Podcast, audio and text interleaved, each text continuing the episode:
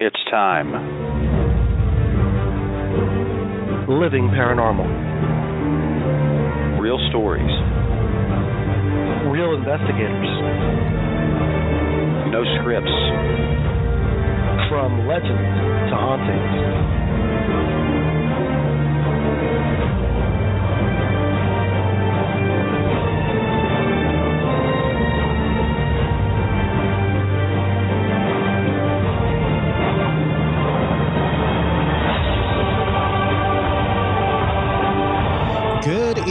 Everybody. My name is Rob. And I'm Jason. And welcome to Living Paranormal. Guys, great to be back for another week of uh, paranormal chat uh, topics from everything from ghosts to Yetis to Bigfoots to UFOs to, I don't know, Northern Lights. I mean, I'm just trying to grasp it a few straws. Northern. Lights. Yeah, the paranormal nor- Northern Lights. Yeah, no explanation for those at all. Absolutely. Absolutely. yeah. Just outside of just science and logic, you know, just giving you a hard everything time. Else sorry. tells us. I had to. So, but anyway, Jason, how was your week, man? And my week's actually been pretty good, man. Pretty good. I've just uh, been studying up as much as possible. I try to take up swimming, and I thought that if you look at a few videos on how to tread water, that it's going to be fine. So myself, all totally overconfident, went over to the six foot end of the pool, and and, and nearly died. Like I just, I almost didn't make it. And No, and, and no, it's no, funny because Kim was there and and she's a lot shorter than me, but she's a much better, um, a much more accomplished swimmer than I am. She's like Meaning half- she can swim. Well, no, she's very good at swimming. She's very very good at swimming. She's a very As opposed to you that swims kind of like your average 45 pound boulder. Yeah, like a brick. So I'm I'm in there and I'm like, I'm gonna tread water. I'm gonna tread water and nearly died. So no, it was embarrassing. Other than that though, a wonderful time was had. But, uh, Excellent. What about to yourself, man? How was your week? Oh, it was it was good. I'm back to work finally after the surgery and feeling better. But you know what? Got a kind of a wonderful announcement to make tonight. Um, and, and unfortunately, no, I'm not replacing Jason as the co-host. I'm kind of stuck with him for a while, and uh, yeah, he's he's yeah, good guy. But um, a lot of you know, a long term, long time friend of the show, uh, our third host, and uh, just an amazing talent, the Reverend Robyn Marie. Um, also, by the way, author of a wonderful book called The Harvey Boat, especially on 9 11 is a great time to think about this. Uh, wonderful book. And uh, uh, Jason, I'll let you describe it in a little more in depth because you do it so uh, elegantly. But uh, coming up in October for us, um, we have a uh, wonderful weekend planned. So, the weekend of October 28th, 29th, and 30th, that's Halloween weekend. Um, normally, we host the paranormal team that I'm the head of. We host a, a big event at the Ramsdell House in Ceredo, West Virginia, where we actually talk about this, the Ramsdell House. We teach people the basics of investigating. Well, this year it's actually turning into a conference, and there's going to be several guests, including the wonderful and fantastic Reverend Robyn Marie. She'll be there all three days with us. So I'm absolutely thrilled to be able to announce that that's coming, and uh, I'm just as giddy as a schoolboy. I'm not going to say schoolgirl because I really don't know what that feels like, but um, I'm absolutely just thrilled that Robyn, as well as several others, are going to be gracing our presence, and we get to spend some wonderful time working with her. Not to mention, she and I get to um, once again you know, uh, renew our friendship in person, which is just a, a wonderful thing. But Jason, if you would give us a, a quick, uh, basically synopsis of the Harvey boat. Yeah, no, I was actually glad you gave me the opportunity to because I'm holding a cop my copy of the Harvey Boat right now. It's a really wonderful book. I don't know if you're if people or listeners are familiar with a process known as automatic writing, but it's essentially a uh, it's it's known as psychography or spirit writing. Essentially, the spirit communicates through a medium who writes down the content given to them word for word. And what you have here in the Harvey Boat, uh, with Reverend written by Reverend Robyn Marie, uh, is essentially a children's tale of some events that transpired on 9/11 from the from the point of view or perspective of a Harvey Boat. It was written exclusively through the process of automa- automatic, automatic automatic writing. I wish there was automatic speaking, then I would have gotten that right. But uh, it's a really interesting uh, look behind the veil. I really enjoyed it, and uh, I bought my own copy, and and uh, definitely recommend it for everybody listening. I'll put links up to this on the show notes under the description of the show, and uh, in the show notes themselves, and also, of course, you can find the Harvey book, uh, links to it in our guest bookstore. If you do decide to order through Robyn's website, which is www.revrobynmarie.com, that's R O B Y as in Yankee, N as in November, E as in Echo, Marie, M A R I E.com. uh, you'll actually get an autograph copy, which is awesome. So definitely recommend doing that or through Facebook And or and Twitter. And for the record, Jason, my copy is autographed. Just, so you know. Well, you know, I bought mine through Amazon. I didn't get mine autographed. I'm gonna have to meet up with her and get her to autograph it. She actually she actually autographed mine in person, wow. but that's okay. just yeah, well, yeah, now you're just showing off. But anyway, moving on. and by the way, after that botch up, I take back the elegant thing that I said about your speaking. So.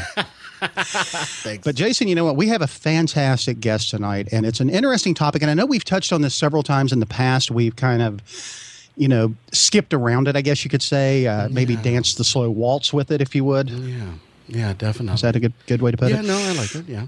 But uh, Jason, if you would please do the honors and uh, introduce tonight's guest and topic, please. Uh, Always honored to do so, and especially tonight. We're actually welcoming back somebody that was such a delight, such a wonderful treat to speak with.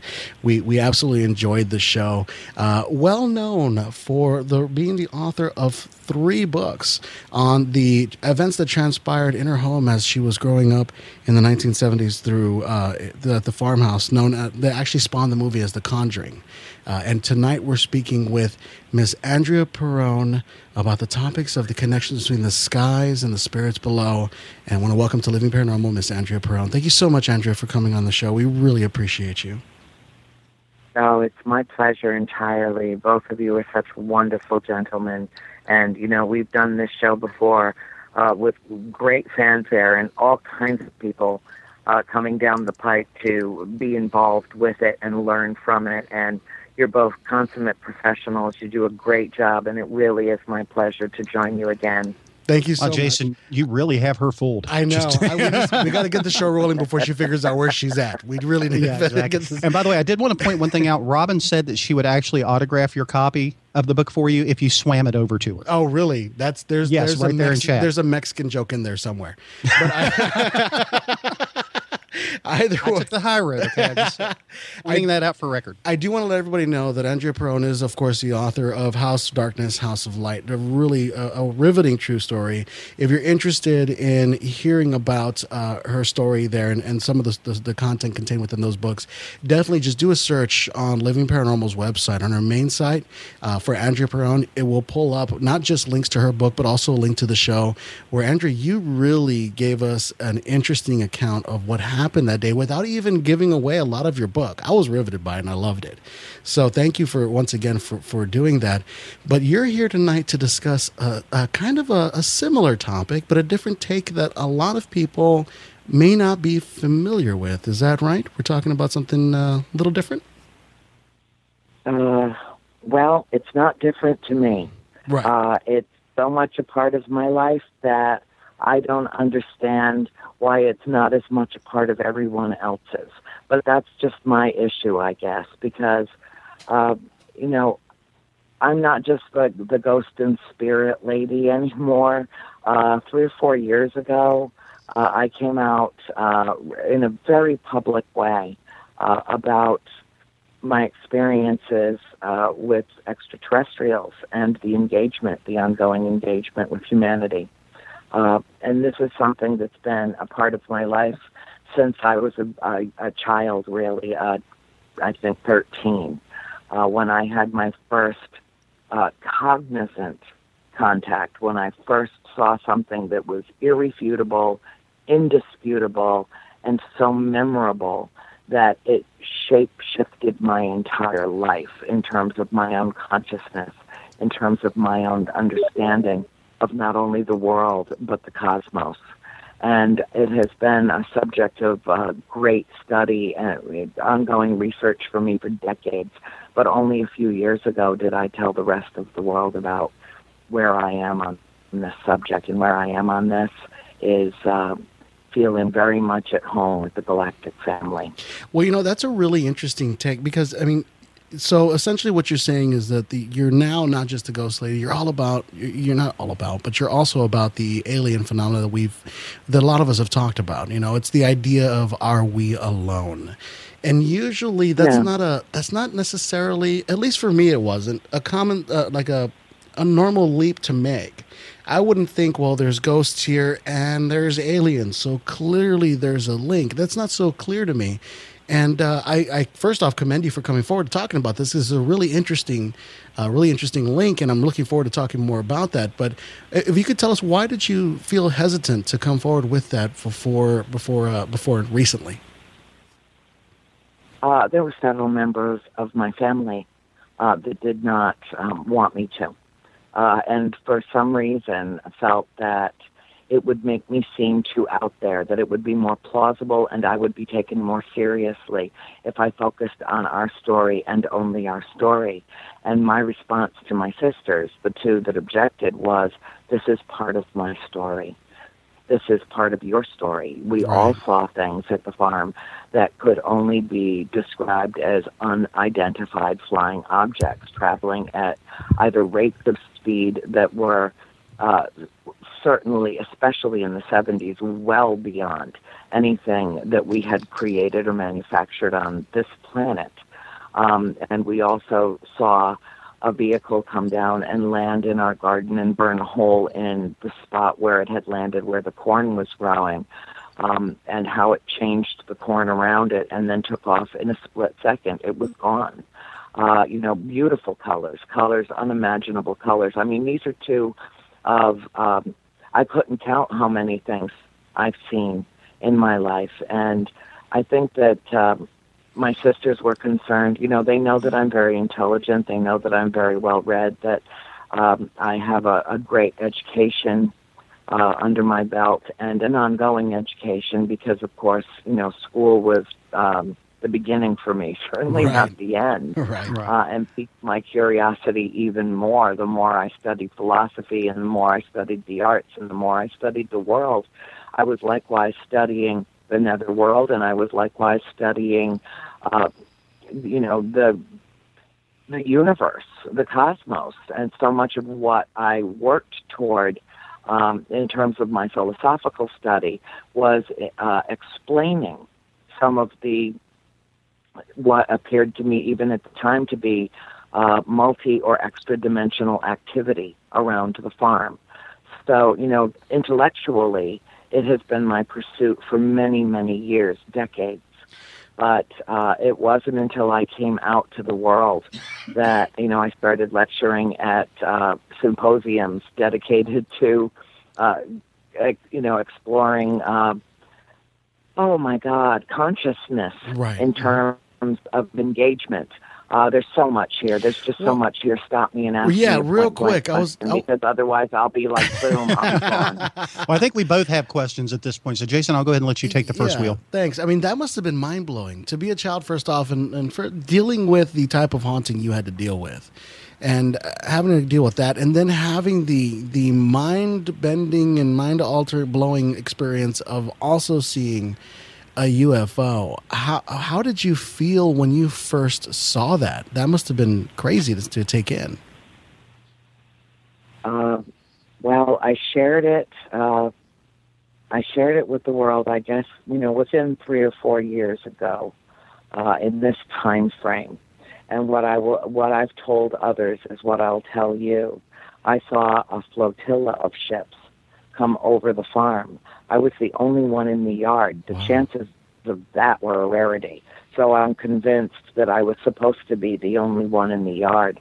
And uh, it was not until 35 years later that I found out that in that same exact time frame, uh, there were a number of sightings up and down the eastern seaboard from uh, up in the Canadian Maritimes to about southern Maryland, and then the whole flotilla went across the Atlantic, did a little tour of Western Europe, and when the um, the Royal Air Force scrambled their fighter jets, it took off over the North Pole in a split second. It was gone off the radar. It was gone. Wow. Um, and uh, it is it's well documented, but I didn't know for years, and I don't know why I didn't know for years, based on how much I read about the subject matter. I thought that I knew everything that there was to know, and uh, when in fact I learn something new every day. No kidding. Um, it's the reason that I get up in the morning. Honest to God, yeah, it's not the ghosts and spirits that get me up. Honest. I can't think of anything, not anything more important than to humanity than this. I agree. Nothing. I mean, the idea of learning, and also just learn. It, I think it teaches us more about ourselves when we delve into this topic. And one of the reasons I love talking about the paranormal is because it's really a reflection of ourselves as well. Not necessarily just that it's happening, but how we view it, how we interpret it, and how it impacts our lives. I think is really a, truly a reflection of humanity and how we are uh, inside and within ourselves. But uh, I was wondering, how did your fa- did your father see any of these uh, uh, events or anything like this, any of this f- particular phenomena? Because I know he was uh, uh, not really willing to accept the spirits uh, uh, hauntings that were occurring at the time. Did he see any of the UFO phenomena whatsoever? My father has seen a number of things. I would say the vast majority of them have happened within mm, the last 20 to 25 years. Uh, there are times that I'm with him and they make their presence known to him and not me. Uh, he has had some pretty close encounters in his life, and it, but it's really only been predominantly in the last couple of decades. I don't know if they had to wait for him to be ready. I don't know. There's really I pulled no up some videos for you. it. You. Sorry about that. Say that was again? that was a weird technical okay. issue that decided to come up out of no reason whatsoever. it just my my computer decided to say I've called up some videos for you, and I'm sorry. I have no idea why I did that. nice. I apologize. Now, I the, love the, it. the question that I You actually had. just Yeah, no, go ahead, Andrew. I'm sorry. Let that go. You could have just let that slide, and we could have all thought that there was a, a female co-host Yeah. off in the, in Exactly. the ether, you know, in the in the mist. Yeah. You know, yeah, Oh, I'm sorry. That was our third hostess. Brenda. Weren't You know. quick enough. Yeah. Now, actually, Andre, the, the question that I had for you, um, you had mentioned seeing the, the, the actual changes in the corn from when things went down. What types of changes did you see? Because I've actually read some studies that talked a little bit about how, um, in areas, especially with things like crop circles, there are actually genetic changes made to the vegetation. What kind of changes did you observe? And I know this is a weird scientific look at things, but that's just kind of how my mind works sometimes. So, Oh no, I I'll never ever forget it. Uh, so I can give you a detailed uh, description. Uh, whatever it was, and it was not from this earth. I I can virtually guarantee you it was not from this earth. Um, was approximately two feet in diameter. Uh, it was flat on the bottom, completely, or at least appeared completely flat. Uh, it had panels of lights, uh, colors that I've never seen before, um, flashing all around it, panel after panel after panel, all different colors of lights. Some that were familiar to me, some that were not, um, that were just beautiful. My mother, my sister Cindy, and, and myself were standing watching it out of her bedroom windows. It came in for a landing. It landed square in the middle of our cornfield, which field is quite small. Probably, uh, we probably didn't have more than a hundred corn plants because it was just part of our garden, of the larger garden. Um, Right. and it crushed, I would say, two or three stalks, crushed them down. Um, I mean, just crushed them, and uh, like left a uh, not a burn mark, but a darkening of the earth where it landed. And then, over the course of the next few weeks, uh, as the corn matured, it left in a split second. It was gone in a fraction of a second. It was gone. Uh, it took off. We watched it take off. It took off almost as fast as it landed. Um, and it only stayed for a few seconds. Uh, it was like it knew it was being watched. It was the strangest sensation. Um, and then, you know, the Wow. next morning we went out and we saw the, the spot that had been left and the corn around it as it matured um, had uh, the kernels were different than they were. Some of them were plumper, some of them were missing. Uh, and it wasn't because we had crows eating the corn or anything like that. Any of the logical explanations for it. Um, the, it it grew at an angle away from the uh, the spot that had been landed in. Um, I can't really explain it other than that, uh, except that it was behaving abnormally for corn. Was it? Uh, did anybody talk or broach the subject about consuming this corn? I don't know about you. I would definitely not want to eat that. but I mean, hey, if you if you're really curious, did anybody try to eat the corn? um, Out of curiosity. Uh, no, I know we didn't. Um, it wasn't really edible. It was it had dried up. It wasn't, Oh, okay. and you know we had plentiful rain that year, and you know certainly watered the garden too. Had all the water at our disposal we could possibly want. Oh my God, the house was built on an aquifer, you know, so it it wasn't that. Um, it just it looked strange. And I don't think my mother even fed it to the cows, honestly. I don't. I don't know what she did with it, but I'll have to ask her that. That's a good question. Yeah, I'm sure she'll remember. Sharp as a tack. I, I, But would- yeah, uh, that was one incident of, you know, a number of incidents that occurred while we were at the farm. And I've always wondered, and my research um, is, is really um, focused on trying to determine what I believe is some point of correlation and integration between spirit activity and extraterrestrial activity. And if it just is that it falls into the category of extra dimensional or multidimensional, you know, that's correlation enough for me.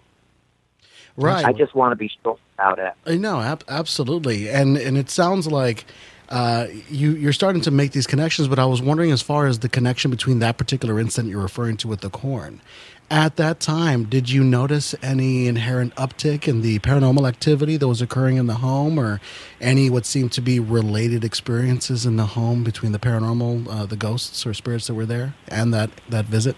Mm.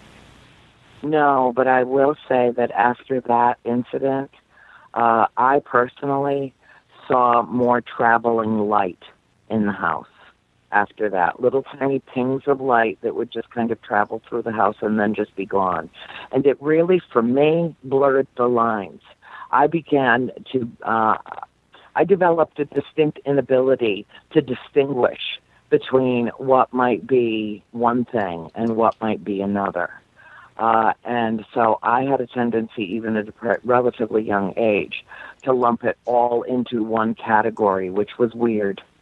You know, it was just Right. weird. And that was the word of the day for us in the 70s anyway. Oh, that was weird. You know, oh, wow, what was that? Wow, that was weird.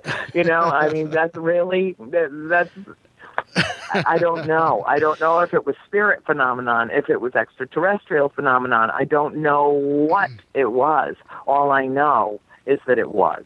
I do have to also point out that your old co-host George R. Lopez is in the chat room, and he said that the Perrons were children of the corn, which I thought was Oh, Which I thought and was he would say something like that. and you tell him for me, and I know he can hear me, but while we were talking about the corn, I almost said that. So, you know, I want him to get out of my mind now.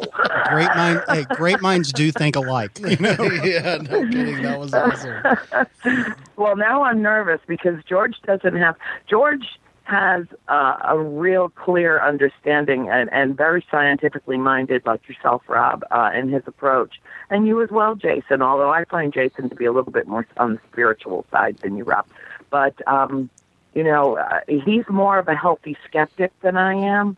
I'm not. I, I'm not skeptical at all about extraterrestrial engagement. Not at all because I've seen too much. And to be skeptical about it would be to question my own uh, intellectual processes. It would be to question my own ability to discern reality.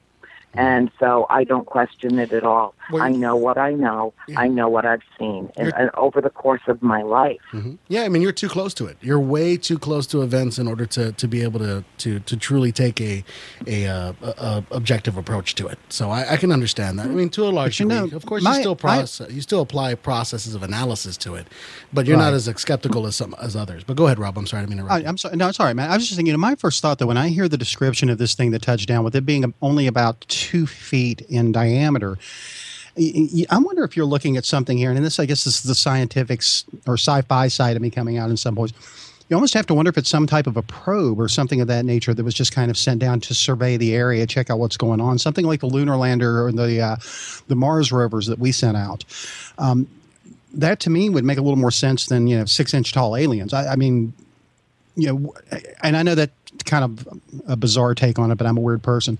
Um, yes, but you it, what? But you know, I mean, what what do you what do you think? I mean, would that can can Does you that- see the first alien life we meet being a probe. you know like Oh, you mean six inches tall? I mean, yeah. Yeah. Okay. okay. Well, you know, who's to say? I think what? that's entirely plausible. Yeah. I really do. I absolutely do. I've seen um, some incredible uh, evidence that there are humanoid uh, life forms that are getting around, as it were, and they're they can appear to be quite little. I don't think that they're necessarily in reality little, um, but I think in their dimension that they are. You know, this thing that had panels um, that, that went up to a more narrow top. You know, I th- think of the capsules, the uh, Apollo capsules, um, Right. with panels of light all around it, flat on the bottom, goes up in almost a cone shape, and then the top of it has been sheared off Right. so that it's flat. Um, and it had, I mean, this thing, this that whatever its propulsion system was, was absolutely silent. The windows were open. Wow. You know, it was summer. We weren't, you know, closed and sequestered in the house. All the windows in the house were open. If it had made a noise, we would have heard it. Right. Um, why were we all standing in my mother's room at that time to see it come in for a landing? These are, to me, are the more important questions. I think it's absolutely plausible that there are six or twelve inch um, tall uh, life forms, and I don't call them alien because chances are, if they can get here, then they're no more alien to this planet than we are. Then they've Fair been enough. here over and over and over again. Yeah. So I don't, and I don't think that they're unidentified. I think they've been identified by someone in the know about this subject. And, you know, we've got 70, 80 years of uh, an awful lot of activity going on around this, this world, this globe of ours that has been documented, recorded in some way, shape, or form. There is a plethora of information and, and cases of reports documented, millions from around the world. So when you start doing cross referencing and you start looking at, you know, we've I've got a picture of what might look like a fairy to someone, um, not necessarily, you know, or the elongated skulls from South America. They might be indigenous to the to the continent, or they might not be. That's why they're doing DNA analysis of them. There's just so much information out there, and in much the same way of you know the spirit end of the paranormal. Uh, so much uh, that's been compiled by so many different groups. There's millions of EVPs. I think it's beyond question that something exists, and I think it's entirely plausible that there were little aliens in that little ship, or that if we were to walk into that ship, that it would suddenly be the size of uh, Manhattan. Right. And I was And I think that's entirely plausible too. I was about. Well, you know, to that's say- almost like a, s- a sci-fi show that I like. It's Yeah, uh, uh, Doctor Who. It's like Time Lord technology, Yeah. bigger on the inside than it is on the out because of a dimensional pocket. Um, so, I mean, and it does make sense that that type of technology potentially could exist. If it's something that we can foresee in sci-fi, there's nothing that says that it can't actually exist somewhere in this world. But going back to the you know to these agencies that may be out there, I know, for example, the uh, Air Force had Pl- Project Blue Book. Um, I know the British. Uh, the British, the Australian, and uh, there was one other I was trying to remember who it was, but have agencies that are dedicated to tracking and documenting all of this. And you know, so there has to be something more. And of course, you know, the any government out there is going to have their secrets. That's you know a given. Area 51 never existed until a few years ago, according to the government. Okay. Um, but yeah, I agree. I think that that you know the longer we've been around, and the more that we look into the the past of these government agencies. I mean, imagine what we could find if the walls of the uh, you know protectiveness around the Chinese government, for example, were ever taken down to see what their take were on these types of sightings, as well as uh, you know even uh, you know the Soviet Union. Well, let's take a look at some of the things that we have seen, some of the documentation they do have access to readily. And I think this is one thing that one of our past guests did bring up, and I'm speaking, uh, referring to Bill Bean. Bill Bean did refer to in the past that there are biblical references to objects that may be considered to be UFOs, whether you're talking about the flying wheel of fire or flame, that's discussed in Ezekiel, and you see that in the Bible. But then you also have references in many of the sites that uh, shows like Ancient Aliens would go to, and they reference uh, various types of pictographs that are found on ancient sites and through ancient civilizations all over the world that are clearly referencing the sky. Now, whether or not that they, um, as some of the archaeologists believe, they're simply referencing gods that are personifications of people, or whether they're referencing actual phenomena they've witnessed, we would truly never, we're never really going to know. I mean, we can't bring one of those people back from the dead and say, "Just tell us what the answer is." But I mean, and so it's it's impossible for us to find out whether or not that that is going that is the case. However, there is clear indications that people have been talking about the subject from the beginning of time, and to ignore that common string, that common string, that commonality of humanity, it's it's it's foolhardy to do it. So yeah, I agree with you, and pardon me, but the entire scientific community is essentially unanimous on the idea or thought that we're not alone. I mean, there has to be life out there somewhere. You have the famous uh, Drake's equation. There, people are saying, you know, that you know, you take so many planets, the so chances of a Earth-type planet, the chance of life spawning, and what have you. I don't have to iterate, especially for this crowd. Uh, but you know, you have a almost a certainty that there's life out there. And then Enrico Fermi, supposedly in, in a very famous lunch scene setting, said, Well, then where are they? You know, the idea that even if there is a certainty that there's life out there, why haven't we seen them or why aren't they around? As Andrea said, who's to say they haven't been here, visiting time and time again? And if you're using technology such as that extra dimensional technology that Andrea referred to or that you had alluded to in your reference to Doctor Who, Rob, you know, we wouldn't be able to see them because of that reason. They'd have superior technology to hide us from that. So it stands to reason that's a possibility. And I, I agree with the idea that it is possible that aliens could, in fact, already be here. But I think is really fascinating is that you've made this connection, Andrea, to to the paranormal, and you did. You, now, obviously, the connection with your old home is that it was so so active with the paranormal, and to have that type of, of activity near a, a site where a UFO sightings have been have been seen, that is, of course, you know, definitely uh, a connection can be made there. However, do you have you seen that happen elsewhere, or how many other places have you seen where the, the have been UFO sightings? Are you finding a collaboration between those two sightings or phenomena in your studies? I know of yes, I know of four extremely well documented studies where the house internally was extremely active with supernatural phenomenon, and there was likewise a great deal of activity around the house. And I think that uh, uh, one, particularly in North Carolina, uh, that uh, makes mine look like a cup of tea. Oh wow! Which house are you referring I to? I can't there? divulge anything about it, but I can. what I can do privately Uh-huh. is put you in touch with the lead investigator and let her run with it and get her on your show. Oh, and that- I'll do that after the show. That would be Excellent. outstanding. I'm actually typing her up right now. Get, get talk to her. Talk to her after the show. Have you heard me typing furiously? I, the I got I got this. We'll, we'll, Andre, have your people call my people. In other words, you you and I'll call and talk to each other because I don't have people.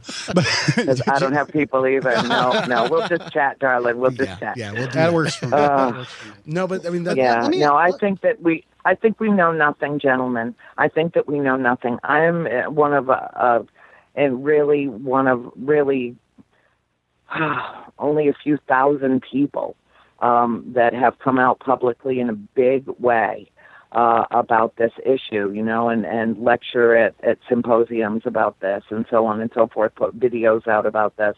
Um, what really in the, in the world population, uh, I, for what I've studied and what I've experienced, and considering myself a contactee, um, I I don't know of a whole lot of other people that have put themselves out.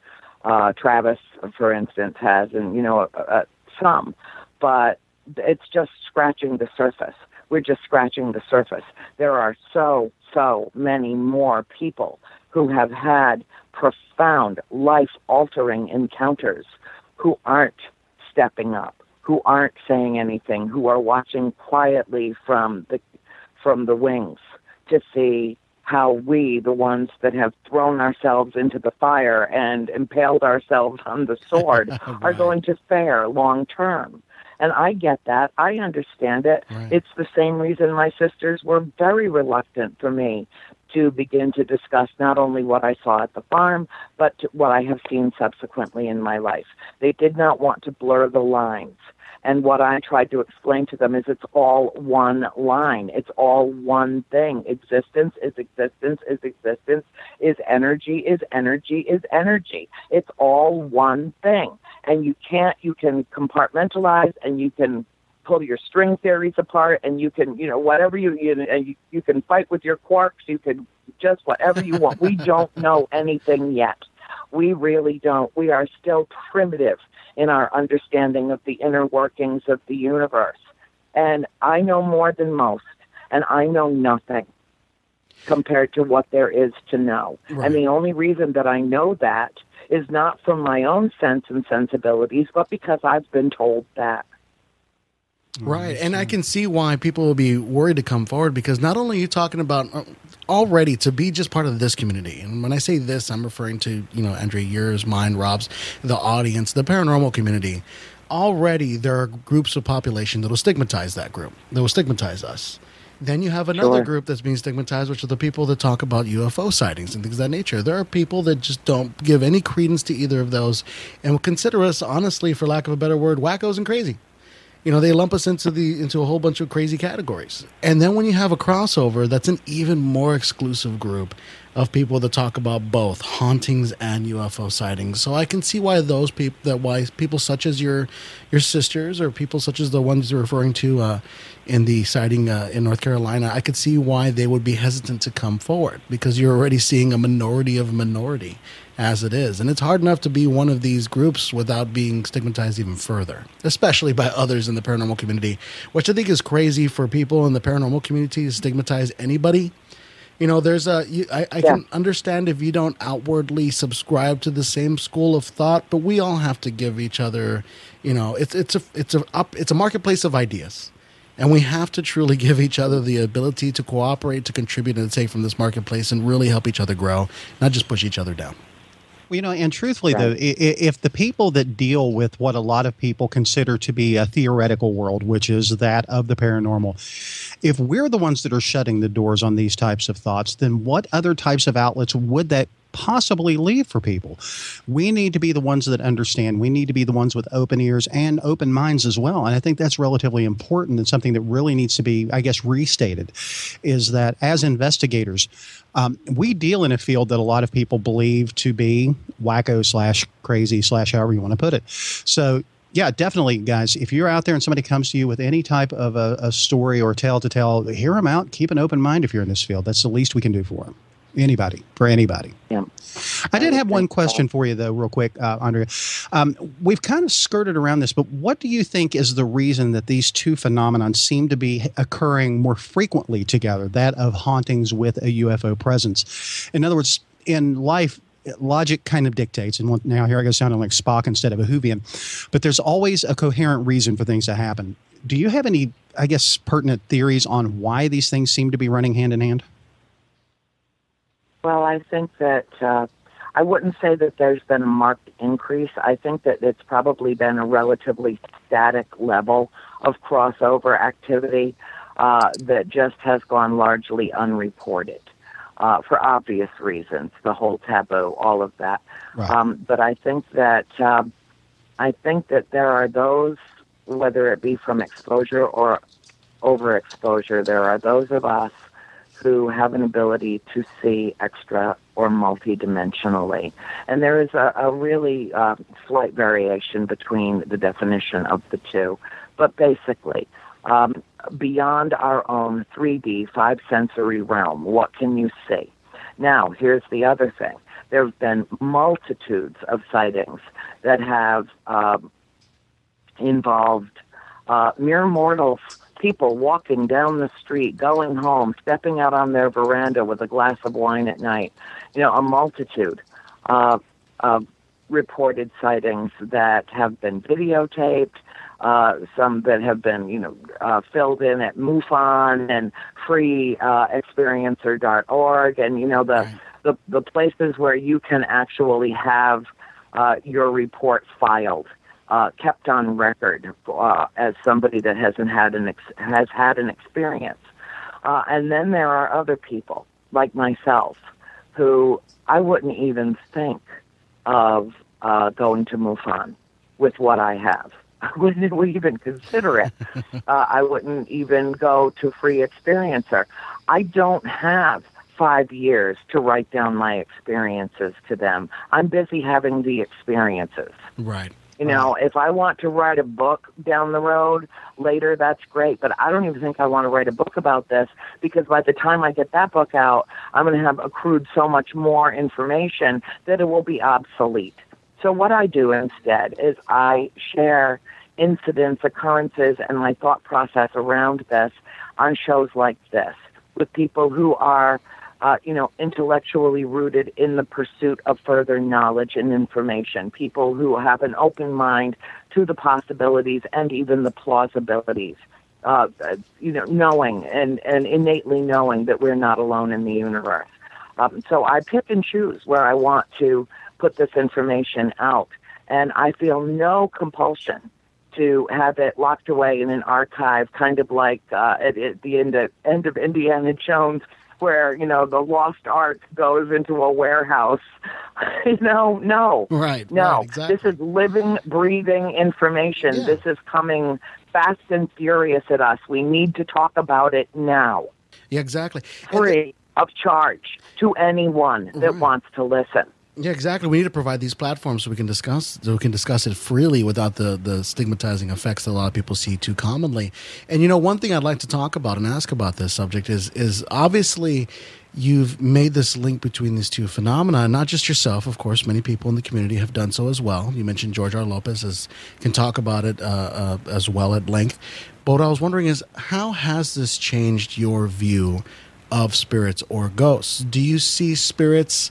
As being uh, uh, essentially byproducts of these visits? Do you see them as still human spirits, or are these what others would consider consider to be alien spirits? I know you don't consider them aliens because they've visited here so much, but would these be spirits of the aliens? How do those two things correlate or work together?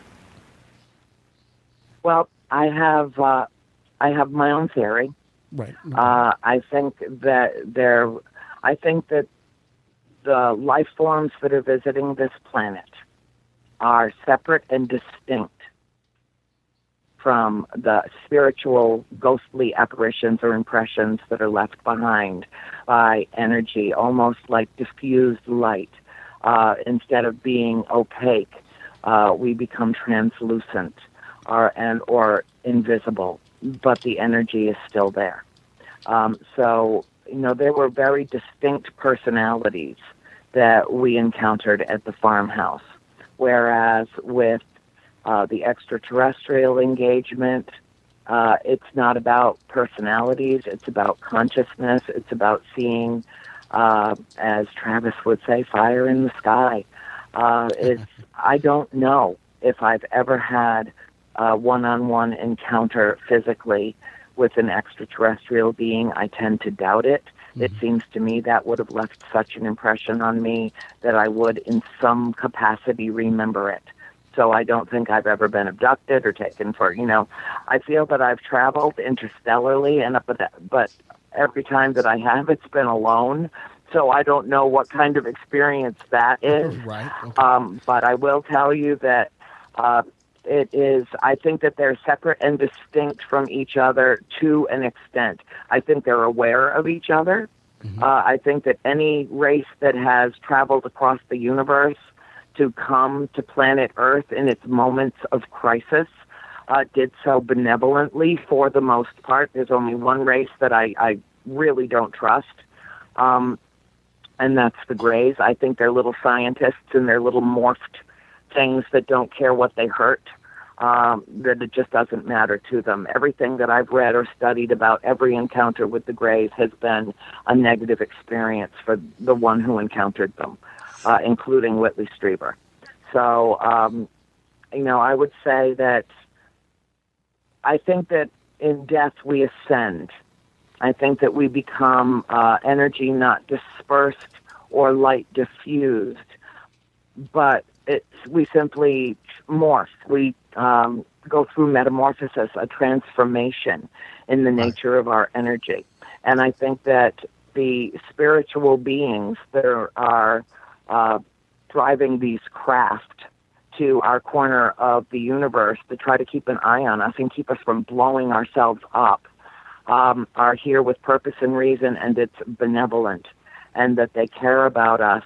With the spirits, I think it's likewise, for the most part, benevolent that they're watching over us. They care about us, whether they were our ancestors or family friends, or the, but there's a connection. There's a connection, Right. and there must be because everything is one thing. Everything is energy. Everything is consciousness. Everything is one thing. I so there, that. I think by necessity needs to be a connection and an understanding between them. Okay. Well, actually, and, and I want to kind of interrupt here real fast if you don't mind, because Yeah, I actually had a couple of questions myself. Um, you had mentioned uh, the one one of the, the the the races or species that you didn't trust was the Greys.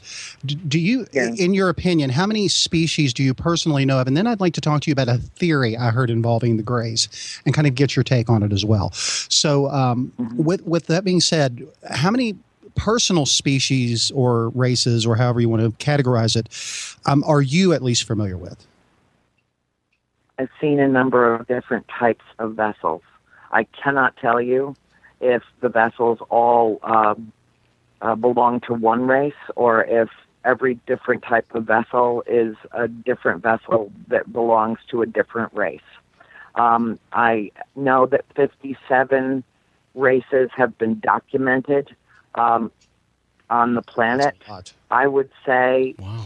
uh, to be comfortable with what I have experienced, I would say that I've probably been in touch with three or four. The light beings are the ones that come around me. Uh, what I feel from them is absolutely uh, blissful, a, a, a higher love.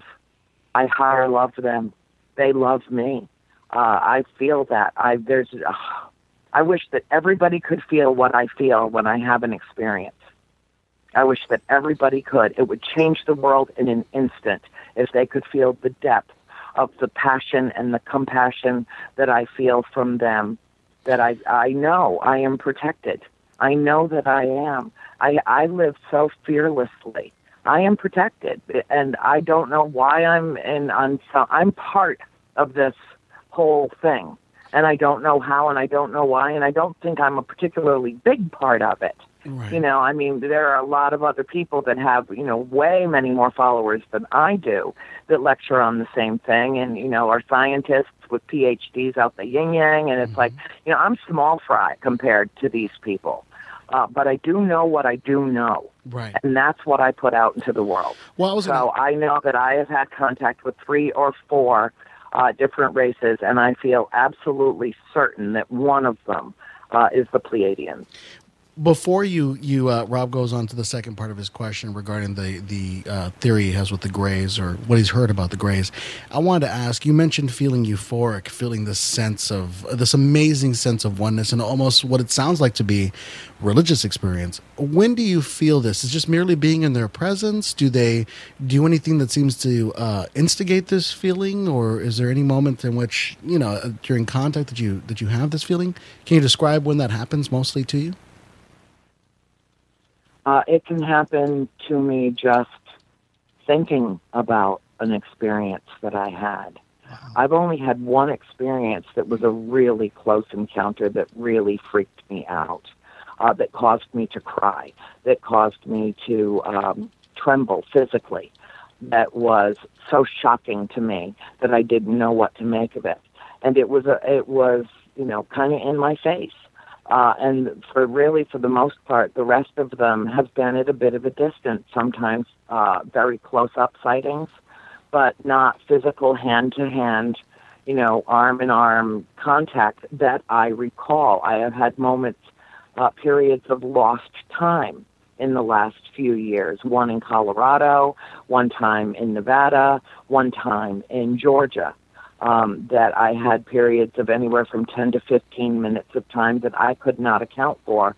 And that's only happened to me in the last couple of years.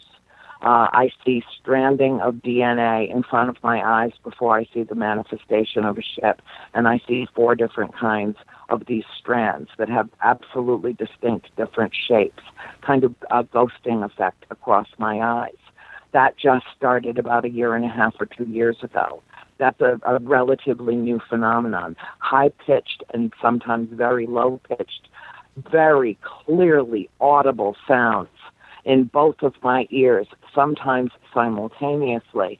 I have had my hearing checked. My ears are just fine, no tinnitus, no issue. And yet, this is happening to many, many people who are having comparing notes around the world, having this experience. And the general consensus is uh, what they like to call I'm being downloaded, you know, just fed information through um, a, a, a, in a different way. I don't know what it means. I, honest to God, I don't know what any of this is that's happening. All I know is that it is freaking phenomenal, and I love it. I love it. I love the feeling of going outside. I could walk outside right now and start scanning the sky, and I'm just one of these people.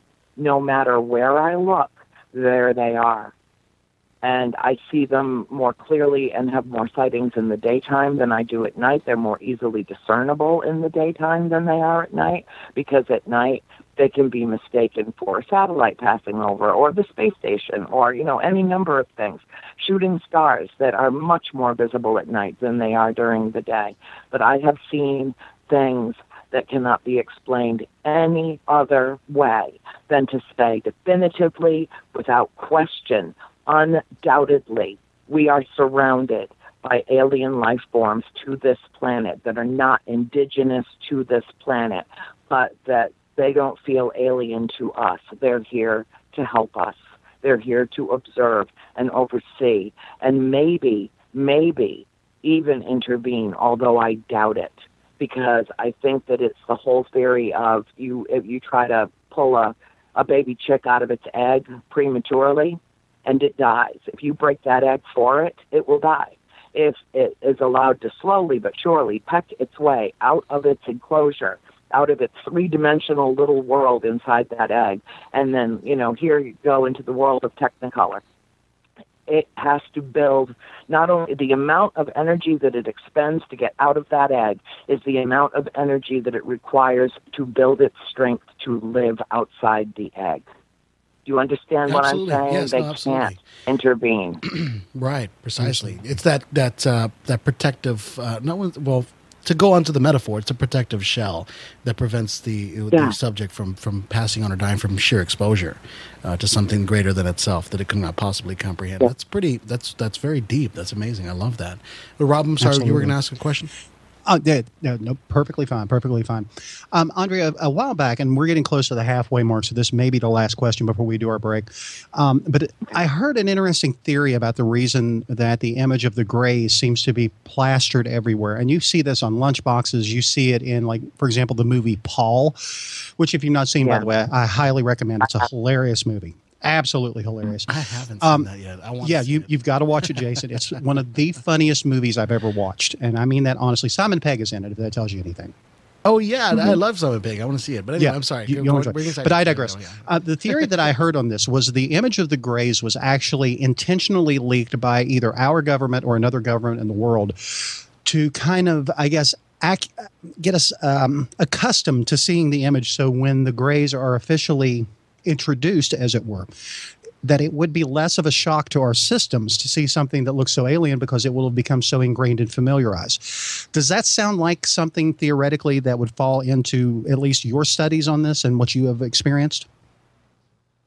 Uh, my studies on this indicate to me that we are fed an enormous amount of in- misinformation uh, and fear mongering uh, that is based in you know keeping uh, a lot of information away from us. It's diversion, uh, diversionary tactics. It's uh, military manipulation. It is um, it's it, it's lying.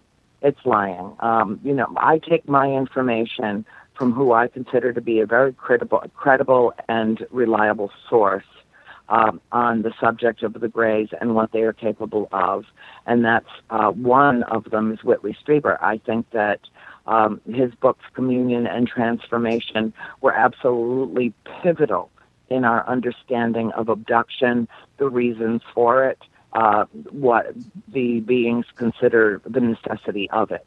a very scientific approach in what was an emotionally devastating story. Um, I also know that they're laying off that the number of, of abductions, according to people in the know, are Mhm. decreasing. Uh, not Really? because uh, people aren't talking about it or have lost interest in it; they're just simply decreasing. Um, and perhaps because they feel that they've learned what they need to learn. But I, I, I don't, in my heart, in my intuition, in my instinct, I have no trust of them at all.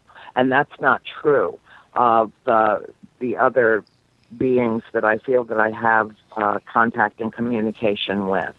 Uh, and whether it, they are Arcturians or Anunnaki or Pleiadian or Venusian or, you know, there's like lots and lots of names that get thrown around out there. Right, right. Um, you know, none of us, until somebody walks up and shakes our hand and says, hello, I'm from planet, you know, until that happens, we don't know. None of us know, except for a handful of people who have had uh, the closest of encounters.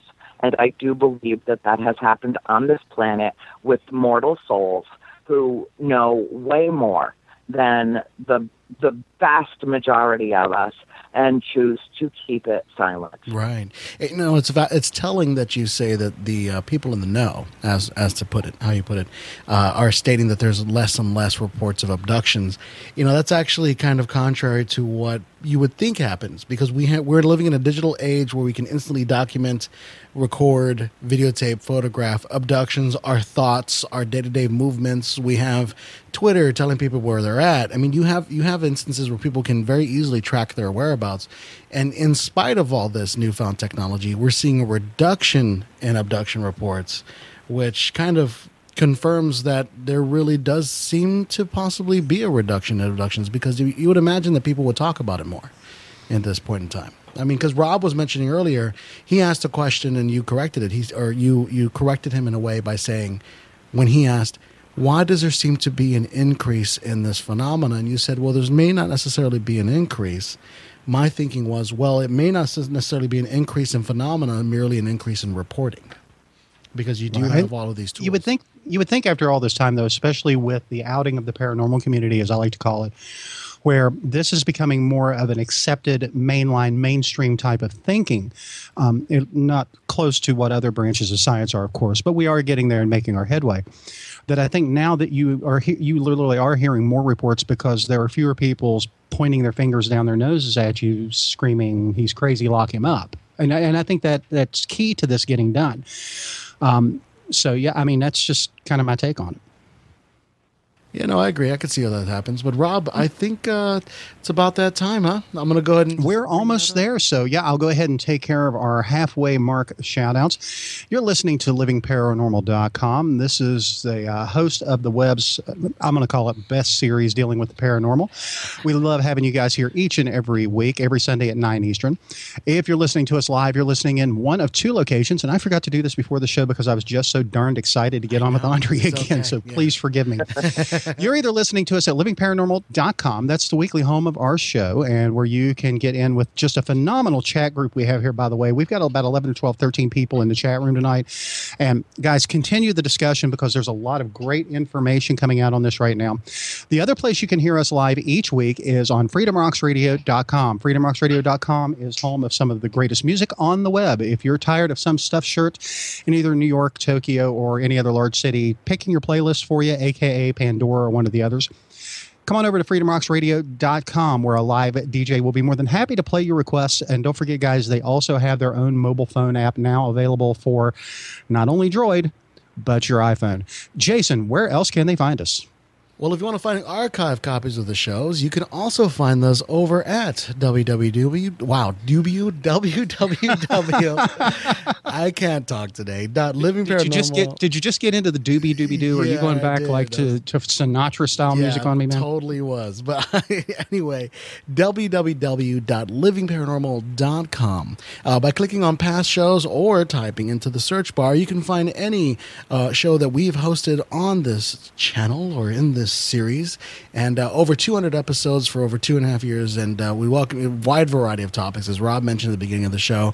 We've covered everything from uh, zoology to fairy tales, even to misconceptions to uh, banshees with Barry Fitzgerald. We've covered such a wide array of topics. We definitely recommend Absolutely. if you have something you want to talk about, or if you have something you want to hear about, we we've covered it at one point in time. Promise you.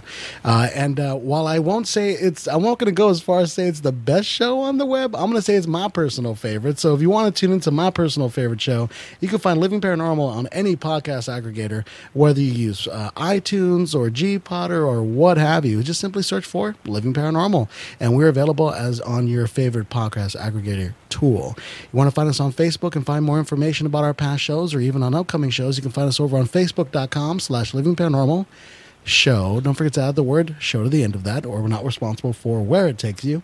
And of course, if you want to send us email, you can reach us over at contact at livingparanormal.com. Now, uh, another way to reach us, by the way, is go over to our webpage at livingparanormal.com and uh, click on About Us. If you scroll on down to the bottom of that page, we do have a form you can fill out. All you have to do is just fill that form out, clickety clack, hit enter, send it over to us. We'll get it, we'll reply or not if you're spam, but we will reply uh, and uh, we'll be happy to address any questions you have or if you have any show ideas or would like to be on the show, send us an email. We'd love to have you. And I do want to say, Rob, man, we have a really active chat room today, and I love it. I love it. It's We been have some- fantastic. well, It we have has. It's some been ama- wonderful. A lot of great conversation going on as always. Um, interesting debates. I love having Reverend Robyn in the chat room with us because she does a tremendous job of answering some of these questions, and it's just uh, we are we are truly blessed to have the people around us, especially the uh, people that tune in to listen to us each week that we do have. So yeah, we love you guys. Keep keep coming back, and we'll make sure we have some fun every week for you. Okay, mean, I'll even pick on Jason for you, free of charge. It's crazy though because we also have some illustrious people here. Of course, Reverend Robyn Marie. We also have uh, George R. Lopez. We have Jeff Leeper is in the ch- is in the ch- chat room. It's amazing the the people we have in here. Of course, we also we have uh, uh, Larry Davidson, Millie Weaver, Joseph Frezzo, uh, Linda Baker, guest six two four, member of our Ninja contingency, uh, oh, tuning in. Uh, Patricia Morales Vasquez, Tracy Sparks, Kim. Of course, my girlfriend's Kim is in the chat room. We have guest Hayes and Messy Messiah who's in the chat room. All these people welcome y'all so much to the show. Jump in the conversation. We love hearing from you. And uh, they've already contributed with uh, George bringing up uh, the Perrons as being children of the corn, which I love. Uh, that was hilarious and it was awesome. But they have such a wonderful conversation going on. Reverend Robyn Marie stated at an earlier point in time that the government admits this type of phenomena, I'm putting that in, to individuals, but they do not release it publicly as it may contradict organized religions which I think is an interesting point to make on that. And uh, Andrew, And of course, I had to put the Agent K quote under that. I had to do it. yeah, absolutely, absolutely. Now, uh, Andrea, what do you think about things like that? When people say things such as that, when you're referring to uh, the government withholding information due to the uh, desire to not contradict whether it be organized religions or popular political sentiment that's out there, or statements or statically held beliefs. What do you think the government may be holding on to this if they know about it? I don't think that uh, I don't want to contradict anybody, but I don't think it has anything to do with religion. I'm not affiliated with any particular religion, um, so I'm not. But I'm not saying it for that reason. I think that it's far more insidious and it's far more simplistic than that. They don't think we can handle the truth. They want to be the power mongers, the ones that are in control. There are 35 levels of top secret clearance above the presidency. And the, I think that the United States Air Force and basically our military surreptitiously runs our country and calls the shots and decides who sees what when. And I don't think that because the presidency is a temporary position instead of a lifelong service, that the presidents that have come and gone are necessarily withholding anything. I don't think that they know either. Uh, so it's um, it's uh, uh, it really is very covert. Right. Uh, and I think that it's the reason that it is so is because knowledge is power, and they don't think that we could ever, uh, as a race, as race consciousness, as you know, one, uh, as humanity as a whole, could handle this. and they use uh, case in point.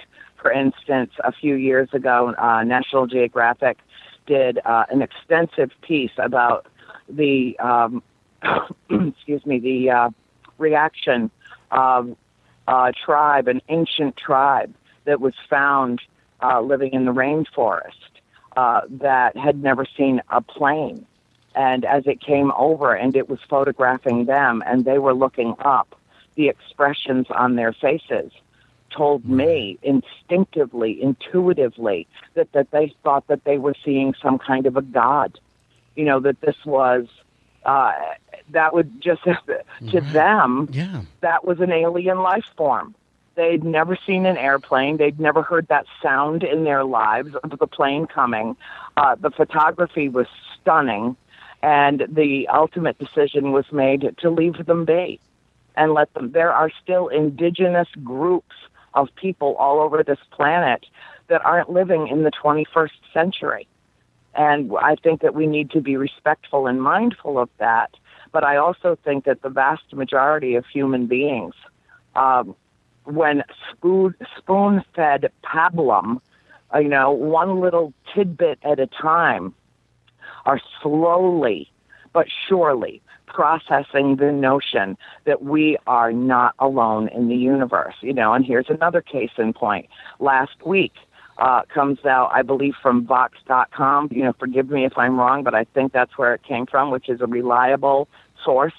Um, that um, radio uh, signals have been detected uh, from signals that we have thrown out there, and they say, well, it could be this, and it could be that, and it could be okay, but they put it out. Radio signals from a, a foreign planet have been detected on this planet. Right. Okay, now, and that thought went through a lot of people's minds as they saw it, and they scrolled on Facebook looking for what Aunt Judith was making for dinner that night. and those words came across their eyes, uh, contact made. Some would stop and read the article. Some would understand that, uh, you know, there's all kinds of uh, things inserted into that article um, to promote the notion that there was some doubt around it. Uh, and then they would move on and see what Aunt Judith was making for dinner. Right. Most skipped right over it and went, oh, alien stuff, Jesus God, you know, end notifications, you know, I don't want to know about that. It's too much. It makes my brain hurt. No Right. you know, and uh, but you've got this wide variety, this spectrum of people, uh, you know, with a paradigm shift going on simultaneously around the planet with those who are well educated, well informed, well read, uh, curious, uh, seeking out the weird stuff, and then you've got the rest. And there's all different levels of comprehension, understanding, or even curiosity in that group. And then you've got those enclaves and pockets around the world where they're just trying to stay alive and bombs are dropping on their head. And they don't have the luxury as their houses crumble around them in places like, let's say, Aleppo, where they're going to sit there and ponder you know, how they fit into the universal scheme of things. Right. That, They just want to know if they can feed their children and get the hell out of there alive. exactly. Yeah. so there's exactly. every conceivable variable in the equation. And when you're dealing with that kind of a complexity, uh, it, it it actually stands to reason that governments around the world that have access to certain information or maybe have had contact, there's somebody at the UN who is put in charge. She, uh, her job is to initiate and to control uh, extraterrestrial engagement with humanity. There's a woman that has that job at the UN that gets paid to do Wow. that. Now, why would that job exist? Why does Project Blue Book exist? Why does the Majestic Project exist? What about uh, Roswell? What about what happens in the UK and in Russia and in China that is buried and buried and buried? If all of it came out at once, it would blow humanity's mind. That's true. And I think That's that that's true. So we are spoon fed pablum, one little idea at a time. And who we really have to thank are the visionaries like Roddenberry, the visionaries like Spielberg and George Lucas and the people who seem to have their finger on the pulse of the universe that are putting these ideas out. There is a whole entire school of thought that discusses the idea that if you can think it, it already exists. Right. You know, and, and absolutely viable and valuable in terms of the discourse. Well, you know what's interesting to me and me I is know I just went everywhere. I just went everywhere fine. all No, at no, you're once, and. I'm so sorry. I You're do good. that. You have to rein me No, in. I it's no- told it's all good. It's No, we got you. We got this. I would It's like to good. actually just to speak on something you mentioned previously because I like the concept that you said that the one of the reasons why that uh, aliens have not the government has not provided proof positive to the public in a blanket statement and just come out flatly and say that aliens are here is because it's difficult for us to understand it or comprehend it as a human race because it's just so far advanced. You mentioned that some of the tribes that uh, came across uh, helicopters and planes that they've been photographed looking up in awe at these contraptions, at the flying contraptions that they've seen. It reminds me of Arthur C. Clarke's quote that anything sufficiently techno- technologically advanced would seem to be magical in perspective. And mm-hmm. I, I understand that. Yes, I thought. Yep. Yeah, it's Yep. fast. and Absolutely. Another instance in which this occurred was during World War II in the South Pacific. There were a lot of tribes that became cargo cults. And essentially, what they would do is they mm-hmm. noticed that cargo planes would land whenever there were these certain markings on the ground and certain buildings constructed nearby. And so you had tribes in the in the Congo, or actually, excuse me, not in the Congo, but in the Pacific, in the South Pacific, that were starting to build up fake landing strips. This to build fake control towers.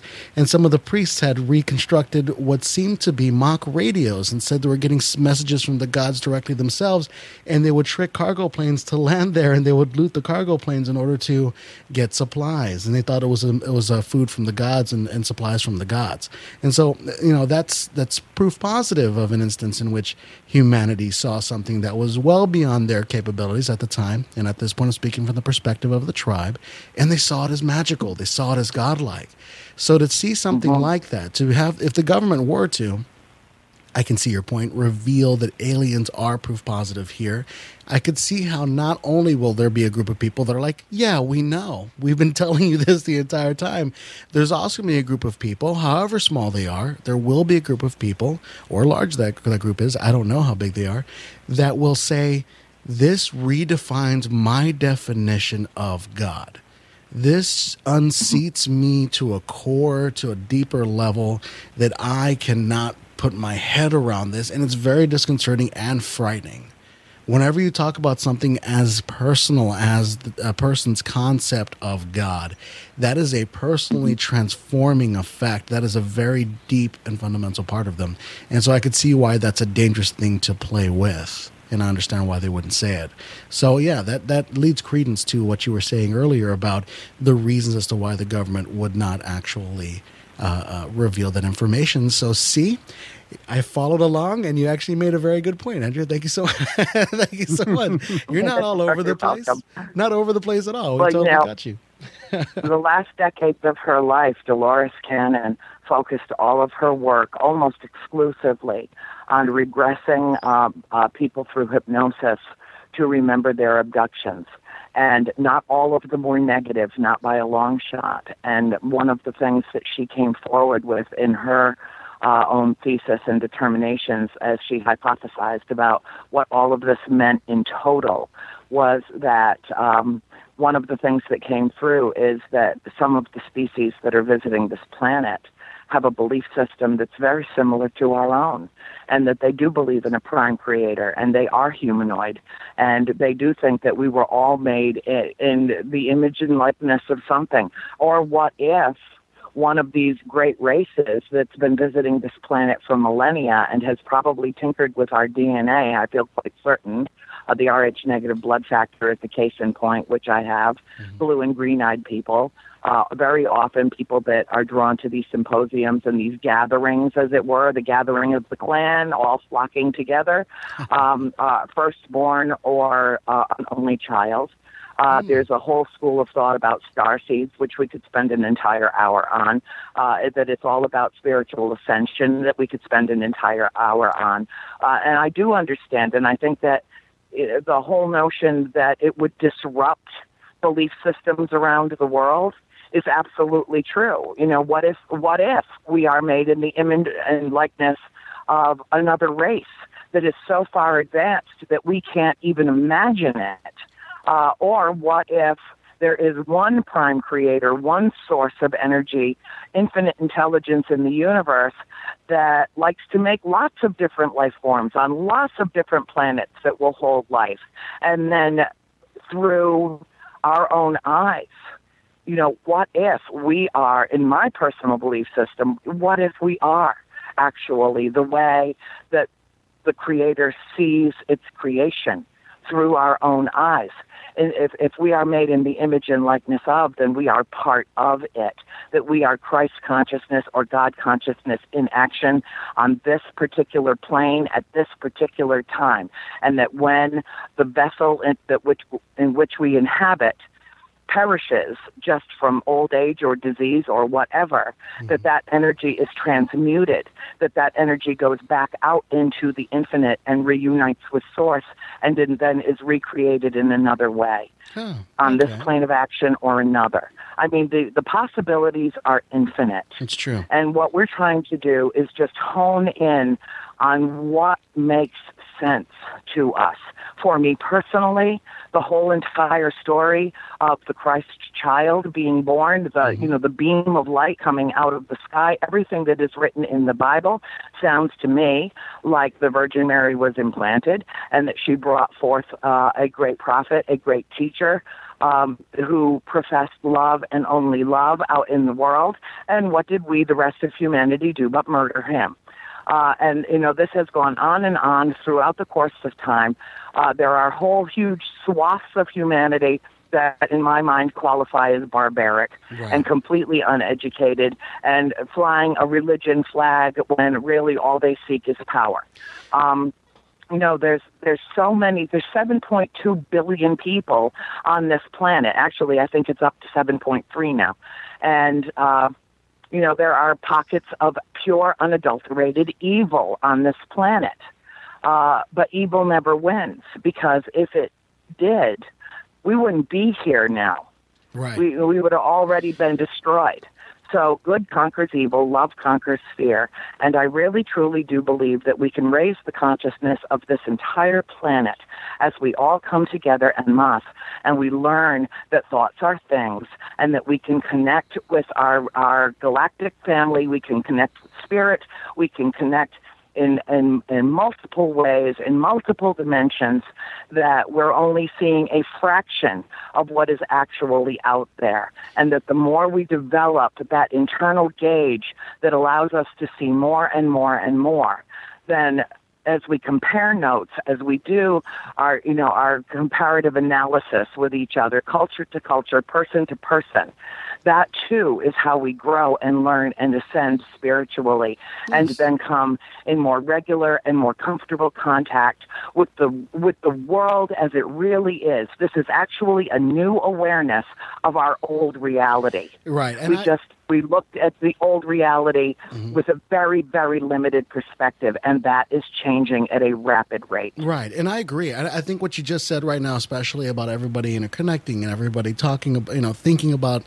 how we interconnect with each other and how we relate to each other.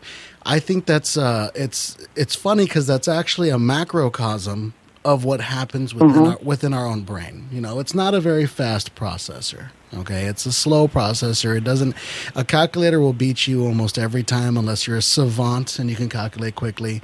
Its strength is not in its processing speed; it's in its parallel processing ability. And I think that once we, as a race, learn to, and I, essentially we are. That is how we make scientific achievements. We use uh, the achievements of others and build off of that, and others contribute to it. We're, we we process on a parallel level, and I appreciate that.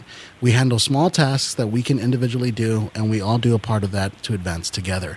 And I agree with that. But I want us to comment on something that George Lopez said, George R. Lopez said in the chat room.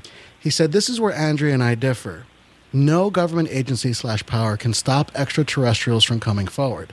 So, in fact, it still falls on the decisions of these beings not to come full forward, not governments. And I do want to, if I can just uh, say something first before I get your take on that, Andrea Uh, the manner in which I was speaking about the reason why the government would keep this from us, it's not because I think the government can stop these beings from coming forward. It's because I believe that these beings have not chosen as of yet to come forward, uh, if they are present in this world. And I think that if the government does have evidence of this, at that point it is the government's decision whether or not to divulge that evidence, to divulge that information and or knowledge as to whether or not these beings exist.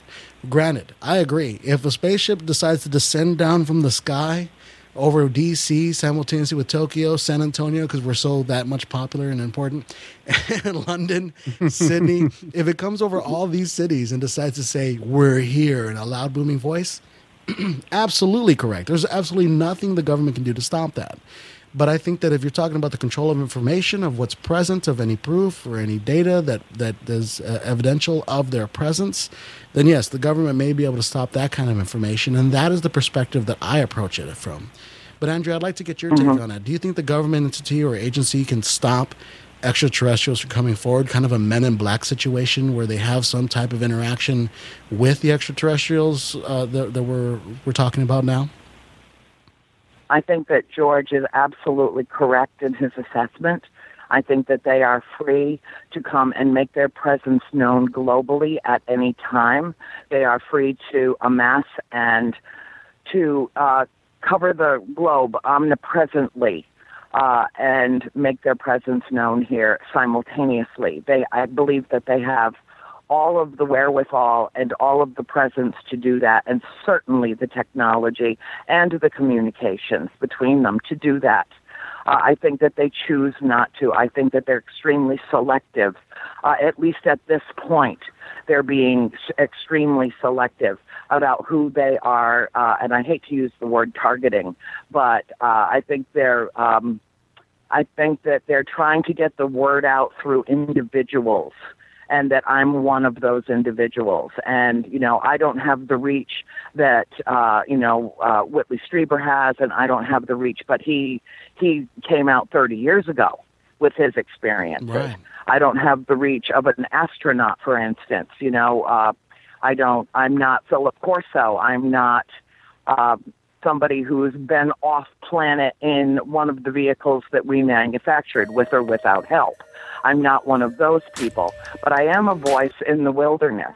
And I think that the reason that they have not made their presence known en masse is because I, I don't think that they want to be responsible for the fallout of that. There are those in the upper echelon of the ufology community um, and contactees who have said they won't do it because they estimate that approximately 30,000 people would just drop dead from a heart attack you know, and so that's the responsible thing for them to do is to pick and choose who they're going to communicate with on a regular basis or a semi-regular basis or who's ready and who's not, who's communicating with them telepathically, right. whose consciousness is absorbing the information and the messages that are coming to them and so that this is a slow, deliberate process on their part, where they're basically doing what the government is doing, slowly desensitizing us to the notion of their existence.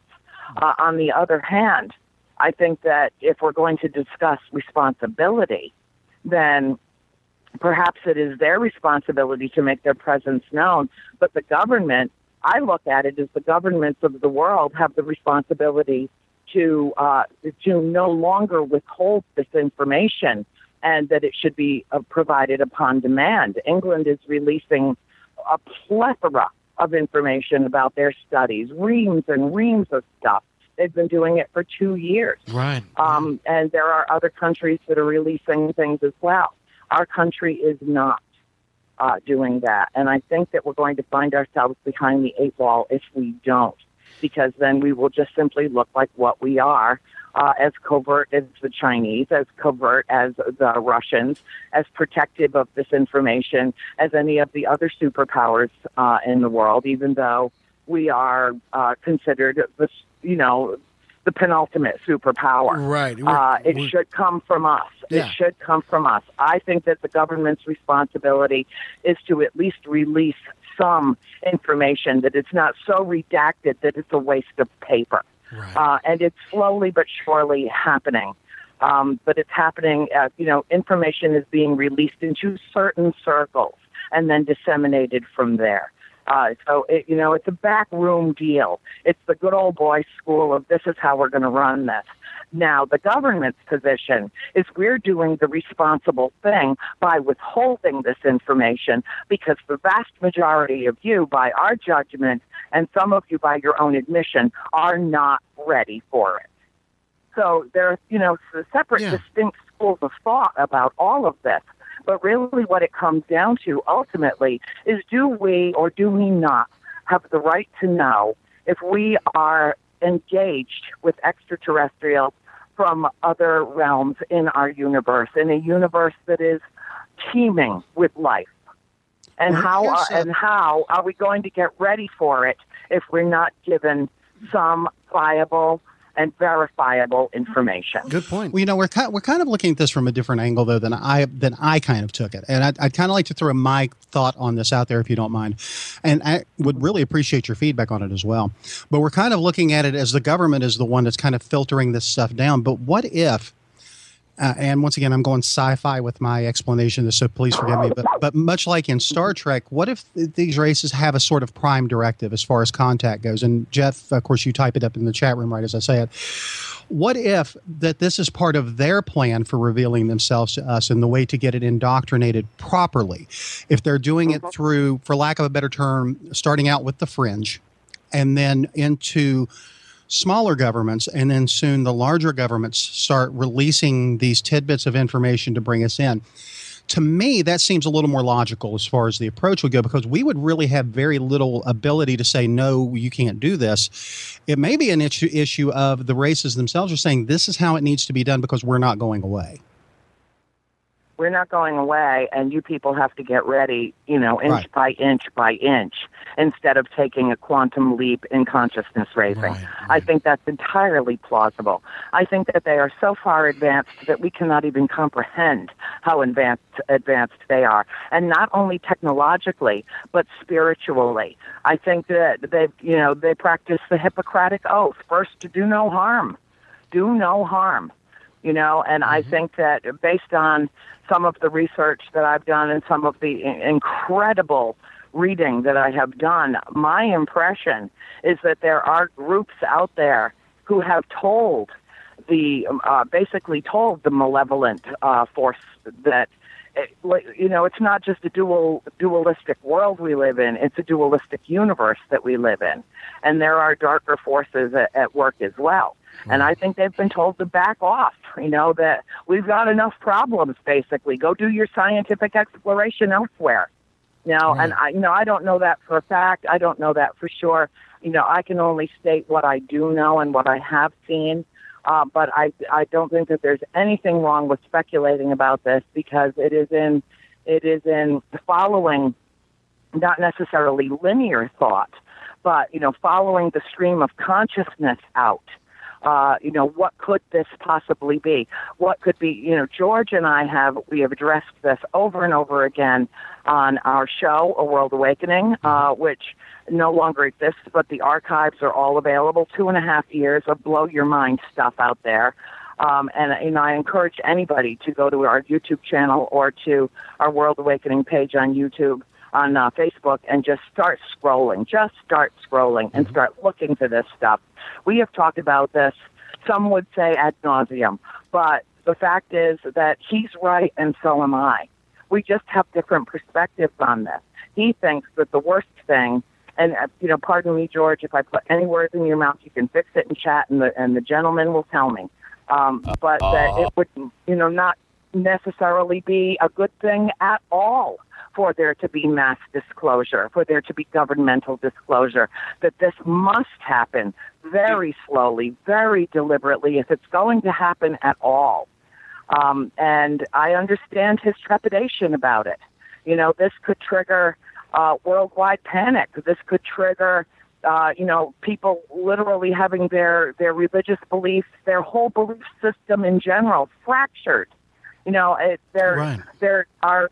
It, this could culminate in some very very negative behavior uh, from human beings toward themselves and each other. You know, we don't need worldwide panic. I think we pretty much already live in worldwide panic. Well, we we- don't need that exacerbated. We at least you know, live- so I, I understand his point of view on that. Absolutely. Yeah, I mean, we at least live in worldwide paranoia. I mean, and we also live in a world, and it's evident in the way in which the various governments have chosen to release this information. As you alluded to earlier, the UK has been releasing, the Ministry of Defense in the UK has been releasing information about their UFO files. Uh, I actually had read somewhere that uh, China had released some information, which is surprising to me that China would release. Absolutely. Uh, and then you Yeah, also, well, if they did, it was a fraction of a Oh, fraction, right. believe me. yeah, and they chose which particular pieces to release, and half of it's probably lies Mm-hmm. anyway. But uh, talk probably saying that the, the U.S. is causing all of all of it for somehow. But uh, with the U.S. government, you have a presidential candidate, Hillary Clinton, earlier in May, saying that if she has access to that information, she may release it. I, I think this is this is a, a an example of how somebody that was a Secretary of State stating that making that statement is telling. It's saying that there are things that first a she doesn't know about, which right makes sense. I mean, there the way top secret uh, information can be handled at a certain level is that it's compartmentalized, so not any one person knows everything. When you get above Everything. TS. Right?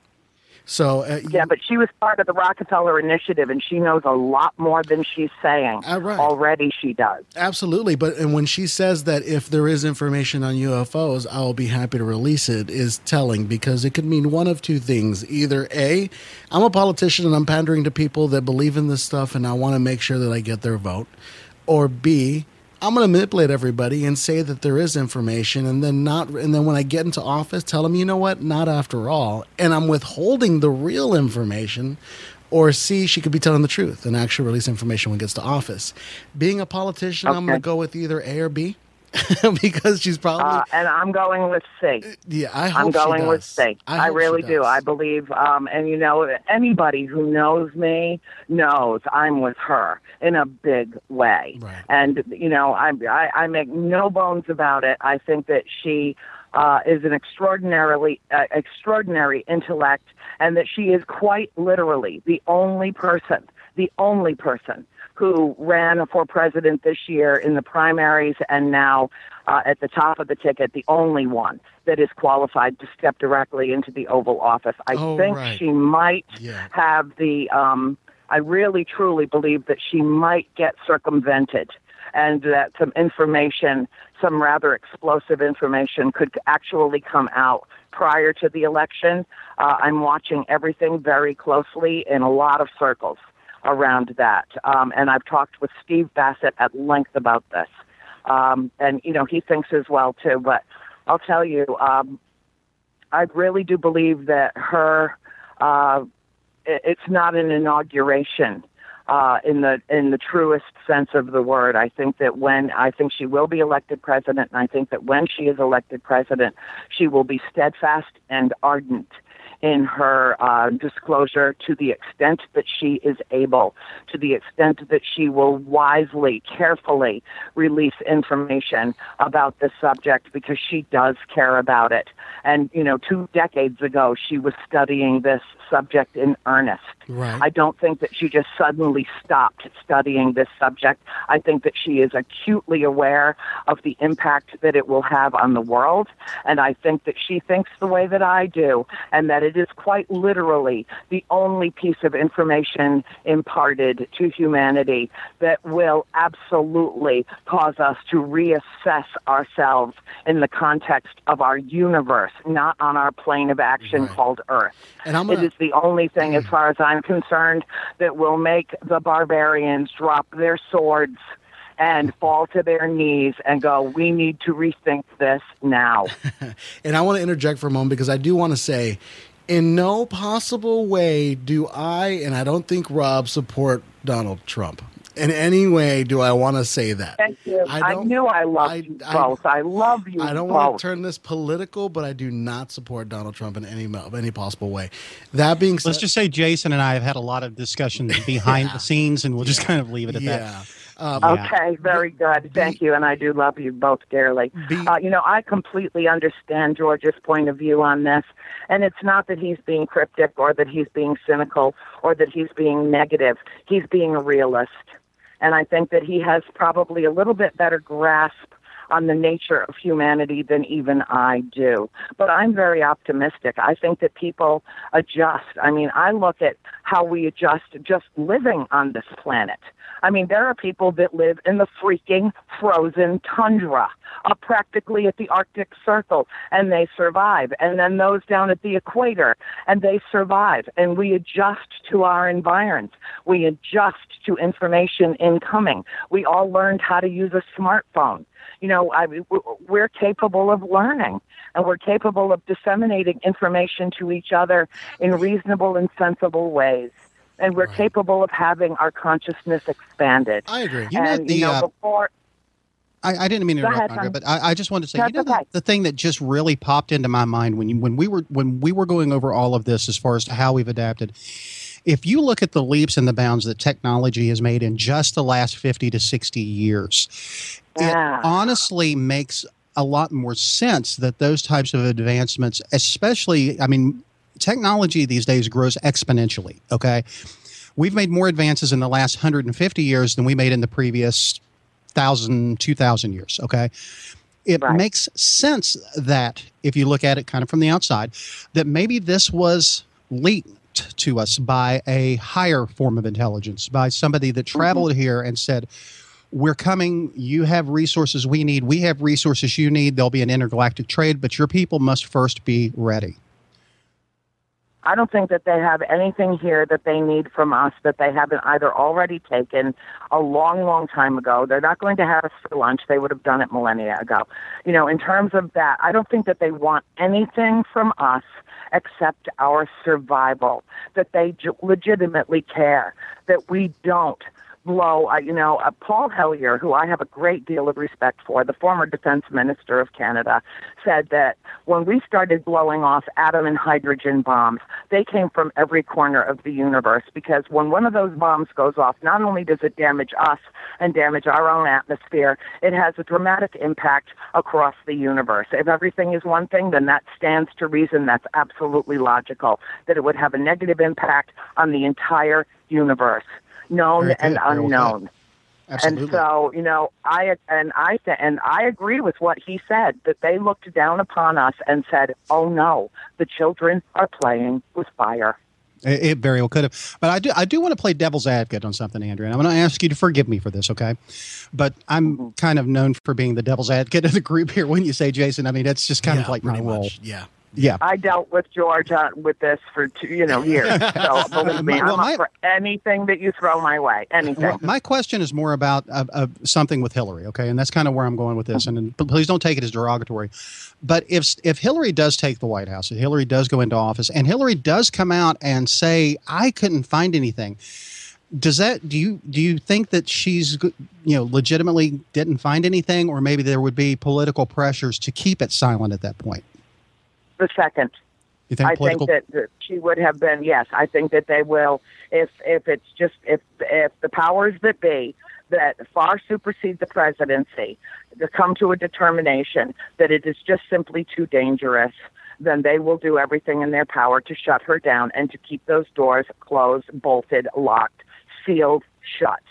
And you know, and I don't think that as president that any president can pry those doors open. I think that that's when, you know, she would need to come out and say, folks, I know some stuff, but I don't know everything. And I'm being kept from that. And the people of the United States and lo, the people of the world who find this fascinating, find this um, so more compelling than anything, need to rise up and speak out to our government here and to the people around the world, to their governments, and say, we demand disclosure. Mm-hmm. We know there are millions and millions and millions of people on this planet right now who don't believe in extraterrestrial engagement. They know that it exists. And the more that we speak out, the more that we engage with our fellow human beings, the more chance that we will have a voice when the time comes. Well, uh, the chat room seems to be optimistic, and specifically, Reverend Robyn Marie states that uh, Hillary Clinton has given statements on it numerous times and that she will release information. But Yeah. one thing that really piqued my interest is something, once again, that Georgia, uh, Georgia Lopez brought up in the chat room. And uh, I like the thought of this. It was they don't want anything from us, but how much will we want from them? Which I think is a very interesting question to raise. It's a yes, very intriguing question and a very erudite question. Right. I mean, first off, What will we want from them? And that's that's kind of selling ourselves short, I think, by saying they don't want anything from us. Because how many times have we gone back to folklore or uh, ethnobiologists? Ethnobiologists will go through through folklore in order to find cures for to, for maladies today. There's a lot of things that we can learn from our own ancient ancestors regarding some uh, medicines, medicinal specifically, and even in some cases, in the case of Roman concrete, some engineering and. Uh, uh, uh, cues or qualities or answers from. So I don't think selling ourselves short. We might have thought of something a little bit differently. Not saying we're more advanced, but we're certainly different in thinking from a technology from a, uh, a civilization that is spacefaring. So we may have something to offer, but. And of course, a lot of the chat room, uh, including Jeff Leeper, would say we have big, we have bacon. So they would definitely want bacon, and I agree. I would want bacon if I don't have it. Yeah, well, yeah, okay, bacon. Yeah, All right, I'm going. definitely Yeah. I'm going to acquiesce Yeah, on that point. No, really, I am. Absolutely. Um, but what else would they know, want? For, what would we want from them, though? Because we're kind of like that. what we're going to ask them when when this happens, uh, when this happens, not if, but when, they're going to be asked very important questions that will alter the course of human civilization if they answer them honestly, which I think that they would. Uh, now, I have not encountered any uh, communication that is in my language. I have never heard anything come into my head. I have never experienced anything uh, that left me anything other than woozy, uh, uh, slightly nauseous, feeling as though my head was going to explode off my shoulders, feeling a pressurized, almost vacuum effect around me when I have these encounters. I also feel an absolute flood of love and devotion and compassion. I think that they look down upon us as their little children that are so misguided and that we just don't know how to stop uh, destroying ourselves and our beautiful planet. I think that they look down upon us with almost a, a sad soul when they look at the, sh- the shape of our world and what we've done to it with our technology. But here's the most important question in terms of disclosure or lack thereof what would it mean to humanity if they could suddenly teach us that we are indeed self healing machines and that we don't need a single drug from a single drug company in order to make ourselves whole and happy and healthy? What would that mean to the pharmaceutical industry? Industry, crash. Who do you think owns Congress? The pharmaceutical industry, the gas and oil industry. Yeah, it, and it goes on and on. The banking industry. You know, what would happen if suddenly in the most capitalistic society in the world that controls uh, the vast amount of resources in the world, that suddenly all of that was undone and we no longer needed the medical community? What if they were to say to us, oh, well, you've had the cure for cancer for decades and decades.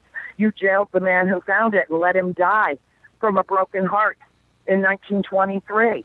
You already had it. We already sent him. We sent you Nikola Tesla. What did you do with it? Westinghouse let him die in a rat-infested hellhole Right. while he took all of his papers and all of his information and then buried it because it did not serve him personally. It did that. It, it served him personally to do that. It did not serve the world. We could have free electricity all over this world. We could have global communication. What if all of this was just suddenly revealed to us, things that certain people have already had access to in terms of information for a very long time and have decided to bury it because it's not profitable to them? What would happen to our society if it simply crumbled because the largest corporations in America and some of the largest corporations in the world were so suddenly null and void, no longer necessary. What would happen to all the stockholders of ExxonMobil? What would happen to all the stockholders of Pfizer Pharmaceutical? What would happen to all the stockholders at Bear Stearns and all the companies that basically just ran our economy Sorry, into the, gra- I didn't the catch ground that. eight years ago? It would change everything. It would change the social paradigm. It would change the business paradigm. It would change everything. And I say it's time to shake up this world. But you know something, if you think about it, I, I know this may just be a simplistic look. I'm sorry. And Jason, I'm sorry if I interrupted you on something, but No, no, a thought you're occurred to me. You know the big scandal here recently about the enormous increase in the price of EpiPens and, and uh, insulin and everything else. That would almost make sense if this was getting ready to break, so that these pharmaceutical companies could line their pockets for the long haul after it happens. I, I'm call me devil's advocate, call That's me true. I didn't think about that. you know conspiracy theorist, whatever you want. But I mean that almost fits the mo. Uh, yes, actually, it does. And I don't think that that's uh, actually an implausible theory at all. I think that uh, there's uh, an awful lot that's going on in the world, almost an urgency about uh, strip mining, an urgency about fracking, an urgency about let's make every dime that we can off of I'm every sorry. drop I didn't get that we that. can because it's going to change and it's going to change soon. No doubt, no doubt. And I want to also apologize for some of the sounds you've been hearing in this show. It's Jason, funny gotta- because well, I- Jason, put down Pornhub. we don't we don't Nice, really we, nice. we don't use any special effects but for whatever reason every once in a while some sound will creep on the computer and in this case Cortana is not shutting up. I have never had Cortana kick on during a show, and I I've- blame myself. No, I blame myself for this. I have a tendency to disrupt uh, uh, uh, electronic dev- devices. It's- I do. it Last is- George and week I had really so many, so many in, inter, interferences, interactions. Uh, when we, you know, depending on the subject matter that we were talking about. But you know, doesn't it stand to reason that we are all basically electrical energy that's being conducted by water? And so, in that respect, each one of us is a conduit of the of the source energy in the universe. And doesn't it make sense that our energy, as it expands from us, is capable of disrupting or interrupting just the, the same way that we say, oh, it's Mercury retrograde. Well, maybe it's us. yeah, no Maybe kidding. it's us. Maybe it's Also- part of our ascension. I wish I wish you could have been on last week because I could have blamed you for the power going out here three quarters of the way through the show last week. I never made it back. It was just yeah, out out. It was no So- seeing Rob at that point. I Yeah, was, I that was. I'm sitting here alone. talking. Next thing I know, house goes dark. I'm like, we pay a bill, you know.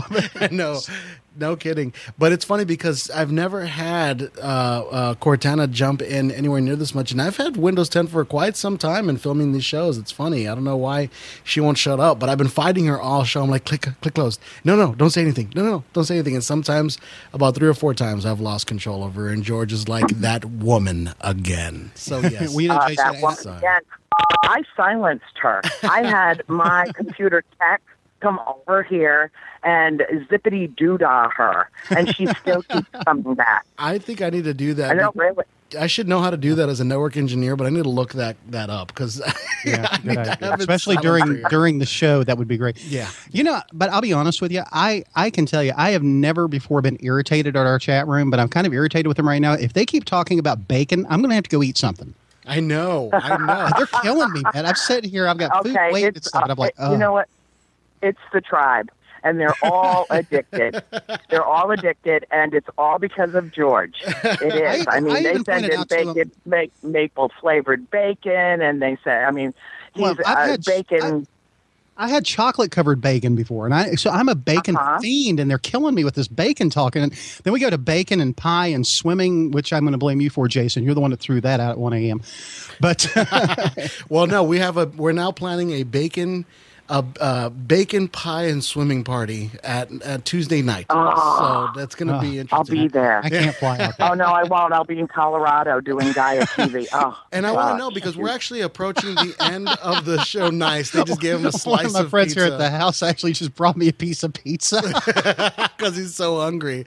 The intern, That's hilarious. that Jeff I- I Leeper was asking friends. if he had an intern, Rob, and there's the intern coming in with a slice of pizza. Nice, yeah, I like might that. be able to might be able to work on that for you. Jeff. Robyn put up our new website, by the way, www.livingparanormalbacon.com. So to- we're going to have to grab that domain name, man. we do, we do. It'll be yes, like a you bacon do. of the And you know, let me just say for a moment, I you know I have enormous respect for Robyn. I think she's you know a stellar presence in the community, Mm-hmm. uh, and you know very serious, very beautiful, inside and out. You know, and we've not even met in person yet. And I love that woman. So, you know, just please make sure to tell her. I think she's extraordinary and uh, an inspiration to many more than she even knows.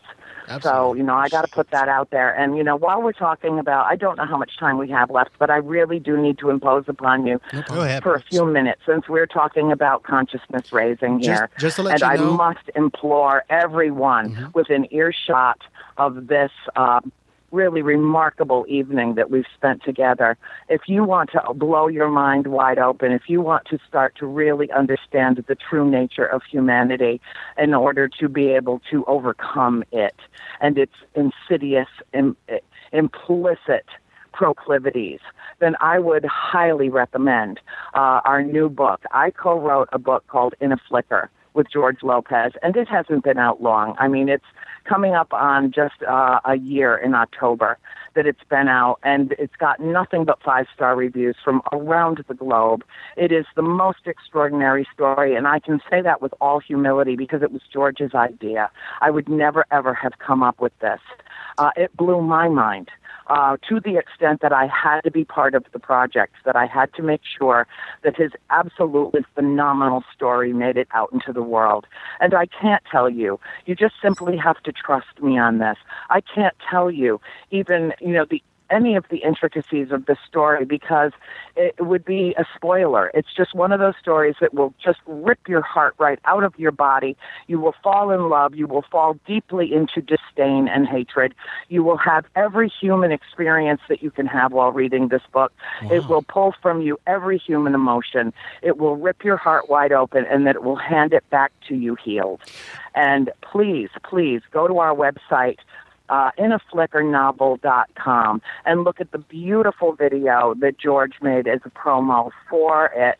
Enjoy reading some of the incredible, stellar reviews that this story has gotten. And please read it and share with your friends and help us spread the word because this is a story that humanity needs to read. I noticed Excellent. that it actually has a really good ratings on Amazon, which has a very, very, very sarcastic crowd. Amazon will Yeah. find any excuse to Oh, tear yeah. a book apart, and and In a Flicker is actually rated very highly, uh, and uh, definitely In a Flicker Novel.com is uh, the website for the book that she's referenced to, and she spoke about it as well in our last show. So I already do have it in our guest bookstore uh, on LivingParanormal.com. Thank so you. if you are uh, listening. very much. No, no problem. If you're listening on the phone, your favorite podcast device, and you, you're like, oh, what's the website? I need a pen or I need to get my. I don't know why people use pens, they have a phone. Don't worry. Just go to livingparanormal.com, search for Andrea Perron, or search for George R. Lopez. I tagged him on there as well, or in a flicker, and you'll get the book will come right up. So uh, you can order it And- straight from their site and even Amazon. Go ahead, Rob. And, and just so you know, Andrea, Robyn posted in the chat room, thank you, Andrea. I love talking to you too. And then Jeff Leeper popped in and said, admit it, you love me too, Andrea. So just throwing those up I, for I do admit that I love him too. I do. But I will tell you something about Jeff Leeper. He took a leap a long, long time ago. He did not come by that name by accident. And uh, he is out there. He is my out there. There's nothing I can't discuss with that man. I've done his show over the years. Uh, we've met at several different events. We can go on for literally hours. We have to be pried apart at events and dragged off to separate tables so that other people can talk with us as well. And that's the truth of that. You know, speaking of that, speaking of going to events, this is usually Rob's territory, but I, I just can't help it. I want to ask, what's gonna what are you, what's coming up for you? What's next for for Andrea Perron, if I may, as Rob uh, applauds my efforts. I'm leaving uh, Tuesday morning for uh, flying into Denver, uh, being driven to Boulder, Boulder, Colorado, where I will spend the entire day in studio on Wednesday, uh, doing one whole interview about In a Flicker. Uh, Regina Meredith, uh, who is just finishing the book right now, uh, is is rather blown away. I can't wait for that segment. And we're going to do a number of different segments. We're going to do segments about UFOs, spiritual ascension, uh, tying it all together. We've pretty much covered my trilogy, House of Darkness, House of Light, with the first three uh, in a series of interviews that I did with her. And now we're going to pretty much double my presence uh, on Gaia TV, formerly Gaiam TV. Uh, they have 10 million plus subscribers worldwide. That is my audience, Nice. the spiritualists, the ascenders, you know, the, the empaths, the people who are really doing serious spiritual work on this plane of action. Um, and so I'm very excited about that. And then I'm going up to the Little Traverse Bay uh, in Petoskey, um, Michigan. I'm going up there in October. Uh, I'm doing a lecture with John Tenney in Berkeley, Michigan, just prior to that event, and then we're going up to the Petoskey event. Um, I am going to San Antonio, Texas, for the Dia de Dia de los Muertos. Dia de, I can never get that right. Never. Dia the Day of the Dead masquerade ball uh, and Halloween, and I'm going to be spending that in San Antonio. Last year, George and I were out with um, Anne Rice at the Vampire Lestat Paracon, and I had the distinct pleasure of finally talking to her in person. It was great. Nobody got a picture of it, but it still, Oh. it was great. That's awesome. Uh, she's just lovely. And uh, but this year I'm going back to San Antonio, and I have a number of other different events. There's going to be, I believe, on the 21st or the 22nd. I sorry I can't get the date. That Saturday night of October, a showing of The Conjuring at the magnificent uh, old Tampa Theater in downtown Tampa, and then a lecture afterwards, including myself, my father, and my sister Nancy. Um, so that's going to be uh, a big deal. And I've got you know a couple of other things, uh, smaller events that I'm attending as well. I'm doing uh, an event in Cassadaga, Florida, on October 1st. I'm kind of everywhere omnipresent because this is Paranormal Christmas. September and. October is Excellent. Paranormal Christmas.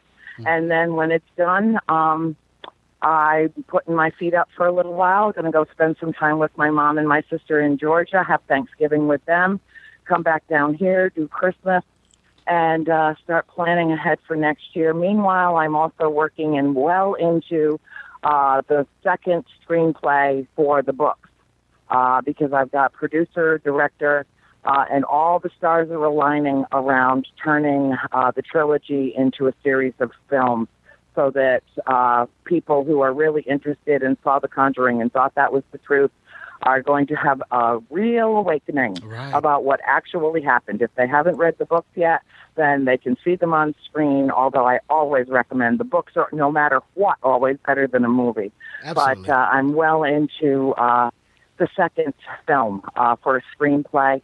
Um, and I'm just uh, running around doing a whole bunch of things, not chicken with your head cut off stuff, uh, not frantic. Uh, it's, it's all paced and spaced appropriately for my energy level, but I'm having the opportunity to encounter an awful lot of wonderful, like minded people in my travels, and I'm just loving life. Outstanding, and I'm actually looking forward personally to you coming to San Antonio because uh, we're gonna be there. Uh, me and Kim, or Kim and I, or no, me, no, Kim and I. Yeah, it's Kim and I. Kim and I are gonna be there uh, at the Dia Dia de los Muertos celebration and festival with you at the Black Swan, and I look forward to meeting you in person. It's gonna be outstanding. I'm gonna love it. Uh, in addition to that, And go ahead, Rob. For, just real fast, for the record, Andrea, we usually have Jason say anything that has a Latino flair to the pronunciation on the show because I can't do it either. I, I'm uh, I'm just a simple country boy, you know. So, but uh, I do. I speak French, not Spanish, and I know they're both Romance languages, but I get so tongue tied trying to speak Spanish. It's ridiculous. So, yes, Jason, you're in charge of it from now on. no, no problem. It's kind of hard for me too sometimes, to be honest with you. But I do want to say for everybody that was listening, that was a ton of information that flashed by. If you want a lot of information, uh, excuse me, if you want more information on The Conjuring, if you've seen the film, you want more background information for it, you can of course find more information on our show, the last show we had with Miss Perron, which is called "Leave the Lights On at Night." You can do a search for Andrea Perron uh, on our website at www.livingparanormal.com. Just the search bar is right on top, or you can click on past shows and scroll down for that show. It is broken up into pages. Also, of course, she has written House of Darkness, House of Light, a trilogy of books on the subject, on her experiences there at the home, which, yes, is markedly different uh, than what you've seen in the movies and in the theaters, but equally, or should I say, more entertaining and certainly more informative uh, than the show, but or than the movie. Pardon me. But um, definitely recommend that as a one-stop be-all source for information on her occurrences and experiences there in the home while she was growing up there. In a Flicker novel is a novel written uh, by George R. Lopez, co-written with Andrea Perron. Uh, definitely re- recommend picking that one up. You can find that over in a flicker in a flickernovel.com. In a flickernovel.com. See, English right is hard after for me. I compliment you on your pronunciation. exactly. No kidding, right? Well, Rob, I think uh, But you know? Struggling through his native language. Yeah, I love it. But what an, another amazing show tonight, Jason. Uh, just a real quick reminder before we do go. Absolutely. As I announced at the beginning of the show, coming up this October, and hopefully every October from here on out, and hopefully in the future we'll have more um, more guests, uh, nice uh, you know cornucopia of people. I'm looking at you, Andrea. We'll talk later. Um, but uh, we're going to be holding the uh, first annual conference at the Ramsdell uh, with Reverend Robyn Marie and some others that'll be announced once we get everything completely nailed down. So I just wanted to to throw that back out there one more time. But with that being said, and Andrea, please stay on the phone with us for a few moments, and we'll uh, talk a little bit after we go off. But uh, what a great show, man! So much covered tonight, great information, and uh, and a wonderful time. So if, if I may take the lead here for. Uh. Andrea Perron for Jason Olivo. I'm Rob Henry. I hope you guys have a fantastic night. And just remember, we'll be back next week at the same time with another fascinating discussion. Have a wonderful evening. Adios.